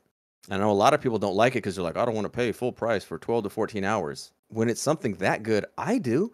I don't mm-hmm. want a game. Because again, when I was in my 20s and in college and all that, fuck, give me a game 700 hours. I'll play the shit out of that. But now I can't do that. Like I can't get down and go another 180 to 100 hour game. And everyone I look up, going to start. Like Cyberpunk is one. I do actually want to replay Cyberpunk. But I look there and I'm like, I don't think I have the time commitment to just to really do it like I used to. So I mean, I know it's going to be this massive. It's either going to be the biggest game of all time or it's going to be the most dense game. I hope it's dense. Like put it in an area where you have a city like Novigrad and a surrounding area, but damn, every little street is something. Everything matters in there. Populate the hell out of it. Out in the countryside, you just don't have like a GTA 5 thing where there's just half the map is basically barren. Like if you're going to have something in there, have it populated, have something going on there. And I hope it's that. I hope it's more dense than it is actually big. Yeah, it actually reminds me of um, a gaming franchise called Gothic. Uh, th- these games were released uh, in early 2000s in, in Germany, and they are quite popular in, in Central and Eastern Europe. And the first two games had a relatively small map, but it all took place in a valley, so every every corner of the map was packed with content the map was not too big, but to explore it, you know, go through the valleys and, and, and tunnels and whatnot, it took time and, and commitment and everything. Every place had something to offer. And then they did Gothic 3, which was huge open world, and it sucked because most of the map didn't have anything. And, and, and most of the quests that you uh, encountered in various parts of the map almost felt like they are auto, generated. Yeah, and that's what you know. Jags commented in there about like Red Dead Two. Red Dead Two is massive, and while there is a lot of open area in there that you can't really do anything on, if you're riding your horse, every so often there's something you'll stumble across, whether it be an ambient quest or uh, ambient event. I mean, or just a house where something's going on. You're like, what's going on with that house, or something like that to where it's not just I'm going to ride for four to five minutes with nothing in that way. And Red Dead 1, if I remember that kind of correct, Red Dead 1 was kind of that way, where it was very barren. And I don't think it was supposed to be that way. It's like a Western, you know, the barren West is what it is. But at times I remember in Mexico of just there not being a lot to do there. So I just Novigrad and The Witcher 3 is my, like my favorite place in all of gaming. It just feels like a lived in city. Seems like something's always going on. People are going about their day and their lives with no care about us. It's like they don't exist solely for us. And that's something I want from a game more than look at all these special things you can do with the sword. You can swing it this way and these power ups. Like I care about story. I care about like feel in a game. And Dijkstra's in Novigrad, so that's a plus as well. It, it, depending, I guess, your ending of The Witcher Three, or how you, how you ended Reason of State, uh, if whether he is still there or not. He's always there in my playthrough, though. I love I love that king art of him in uh, in Gwent, the, Yeah. the King Dijkstra card. The benevolent dictator of Novigrad, Sigismund Dijkstra. Actually, you mentioned uh, GTA 5 as a as a game that did had did have that barren feeling, and um, they did GTA 4 before that, and it was complete. It was the opposite. It was packed with content. Like GTA 4 was a much smaller map. It was just Liberty City, which is based on New York City. It had everything. Like every street had something. All right, maybe one one more small, very small question about The Witcher 4. Would you we know about the the, the school of the lynx. Uh, would you like to see any other animals represented that we don't know yet know about? Yeah, the fox, because that's my fox medallion right there that I ordered. Uh, yeah, School of the Fox would obviously be good. So the funny thing about like School of the Lynx is obviously there's no there's no School of the Lynx in any of it. Well, until maybe now. But in The Mhm. Witcher 3, when you use console commands and you like add equipment, to add School of the Cat equipment, it's Lynx School. Hmm. So whatever that means, don't know what it means, but you don't add item cat school, it's links and it gives you the cat stuff. Whatever. Interesting.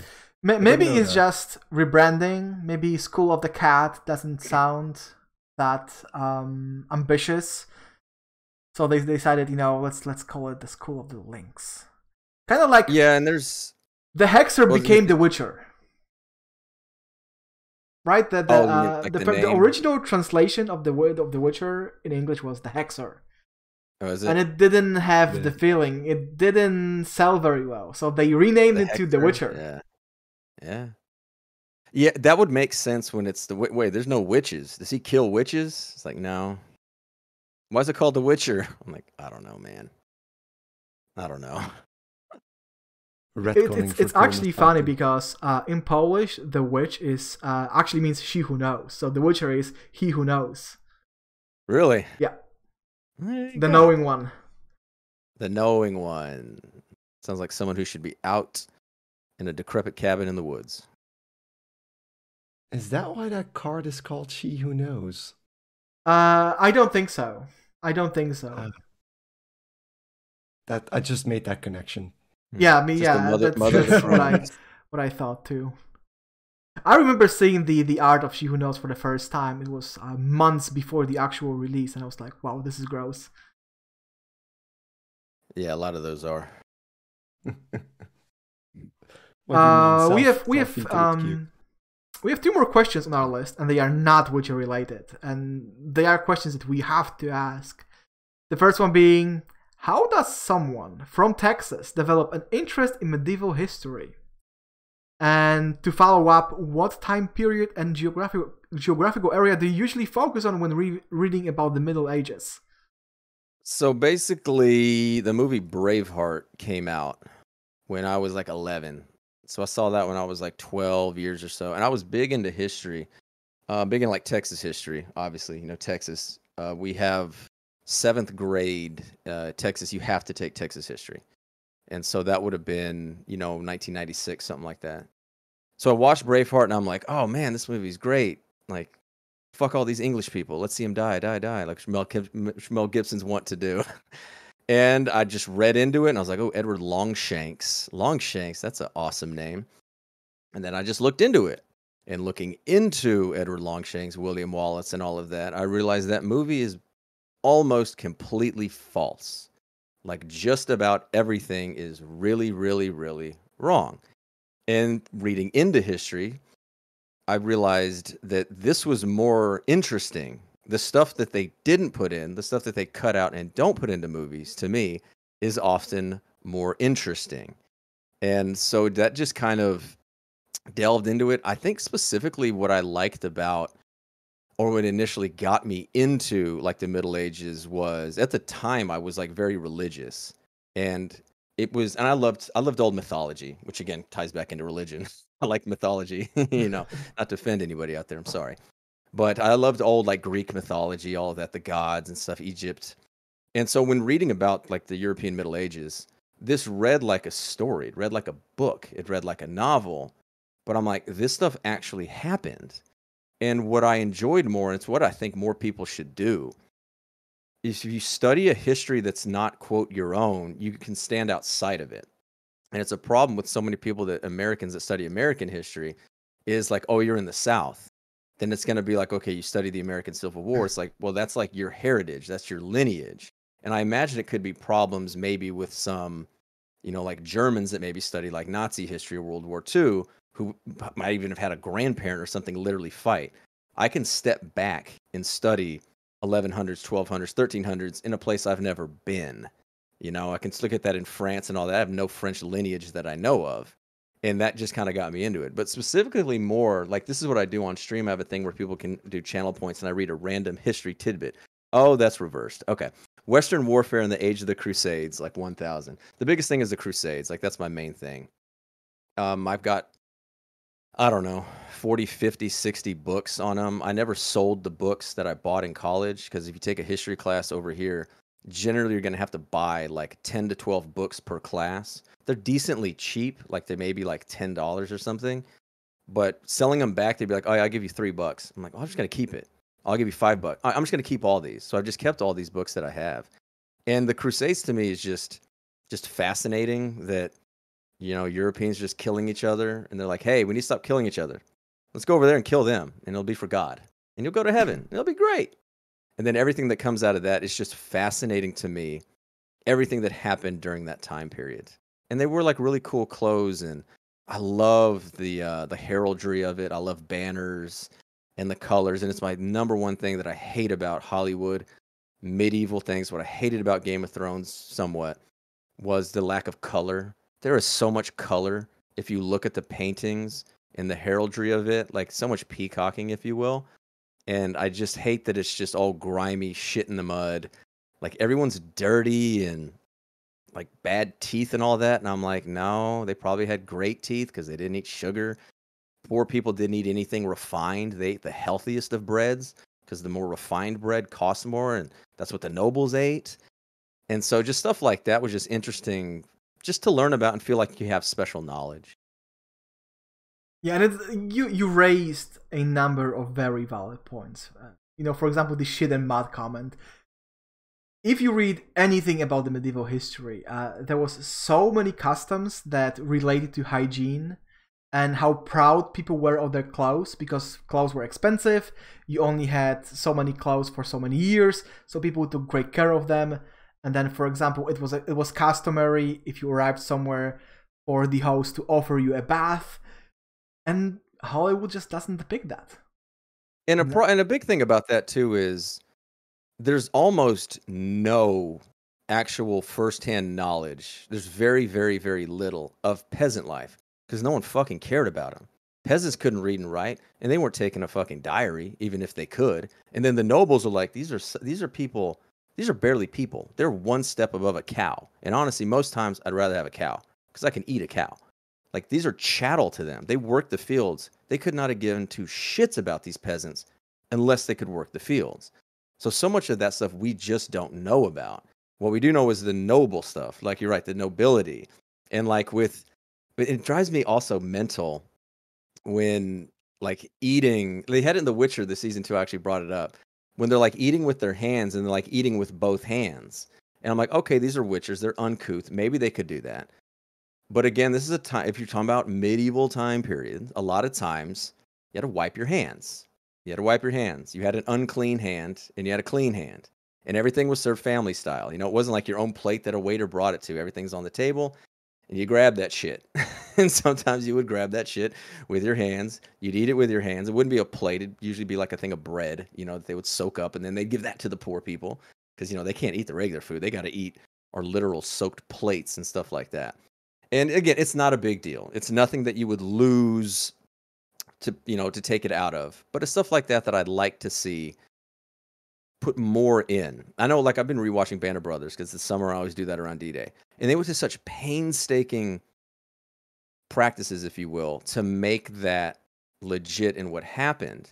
And I'm just hoping that somebody would do that for medieval. But then again, there's only what that last duel came out, and that's the first medieval motion picture to come out since that god awful Robin Hood movie. So it's just not that big a deal, I guess. And speaking of medieval history, and that's going to be uh, the last question. Uh, it's actually a question that was asked by Mercer in our Discord. How familiar are you with uh, Don Quixote and its author and your namesake, Miguel de Cervantes? Oh, I've, I've never heard of that. Oh, really? I'm kidding. Of course, I'm kidding. No, yes. I, No, just I, I, I assume that at some point you did Google your name. It's like, okay, this guy. Yes, at any point, yeah. No, no, no. I've um I've known about that like forever, of course. Like the name seems to be more popular now, at least around, but like when I was a kid, I never saw that last name. I think there might have been like one other person in my high school of like 4,000 people that might have had it and I didn't know who they were. And um no, I mean he's, you know, Miguel de Cervantes is basically called the Shakespeare of Spain. He's like the Shakespeare of the Spanish language. It's um it's a wild book. My first tw- uh, my first Twitch name that I did was like Chaotic. Q U I'm sorry. Q U I X O T like I C or something like that. But it was so hard to pronounce and people kept saying quixotic. They're like quixotic, quixotic. I'm like, no, it's a Don Quixote reference. I'm like, I got to get rid of that. But that was the red, like that's what I had on there.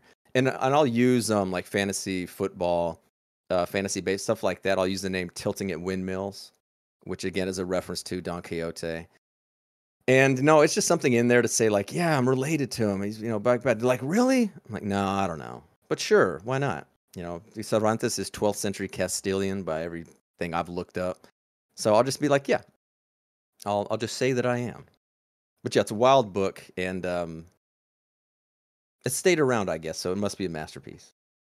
And out of pure curiosity, do you actually have roots in, in Spain? Do you speak Spanish? I mean, the name obviously goes back to it. My dad is Mexican, but he was born in Texas. His family was born. His parents were born in Texas, and their parents were born in Texas. Oh, so you you, so you guys are Tejanos. Yeah, exactly. But you know, when it comes back to there, it's one of those were they in Texas the whole time, and did the border cross them as opposed to you know way 200 years ago as opposed to them crossing the border kind of thing. You know, so it's one of those. You know, I probably on my dad's side have family that have been in Texas longer than all you know a bunch of white people running around. You know, being native Texan kind of things. But you know, somewhere somewhere down the line, somebody would have come from Spain with that name like just unless unless or just was i don't know it obviously goes back somewhere to spain judging by what it is because we are not indigenous like it's definitely not indigenous like mexican With that being said, we exhausted our question list. I actually hoped we could make it in two hours, but uh, it took slightly longer, two and a half hours. So that means we have to go uh, to our last segment, which is shameless plug.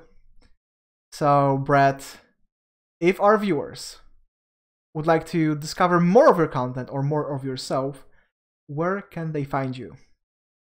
yeah uh thanks again for having me. I'm sorry i went so long early on.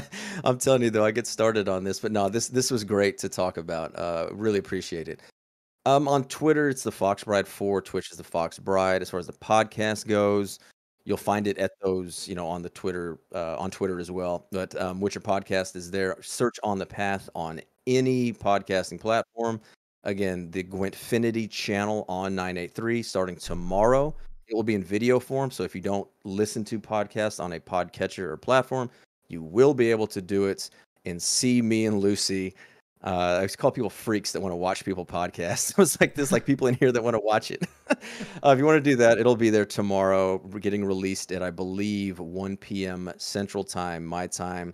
So like be seven. I don't know. I lose I lose track. I lose track of what it is. Check for that tomorrow. You can see it on there. Um, that's basically about it. And again, uh, thank y'all for having me. It was great to have you. Uh, amazing guest once again. Indeed. Trophy, your turn. Uh, I just wanted to also say it was definitely not a problem to uh, go over the two hours. It was uh, a joy to talk about all the topics that we just had. Uh, from my end, uh, it's uh, Trovinat, so that's T R O V N U T, uh, on both YouTube and Twitch. So that's pretty simple. On Twitter as well, so it's all the the same thing. You can see me, watch me there, play Gwent, play Elden Ring. There's a lot of stuff I do, just the stuff that I like to play. Uh, there's no no real rhyme or reason to it. And then on YouTube, it's mostly uh, Gwent deck guides. All right. Uh, and you can guys find me here on Twitch, twitch.tv slash Weisenberg, or on Twitter at WeisenbergMON, or on YouTube. Just look for Weisenberg Gwent, and I'm just going to remind you that this episode is going to be uploaded on our Merchants of Novigrad channel on YouTube either uh, later today or tomorrow, and after that on all kinds of podcasting platform. If you- would rather listen than watch. With that being said, thank you guys for watching. Thank you guys for asking questions and chatting with us and making comments. It was a pleasure. We'll see you next weekend. So uh, only only seven days away from the next episode. Uh, enjoy the rest of your Sunday. We'll see you guys later. Y'all.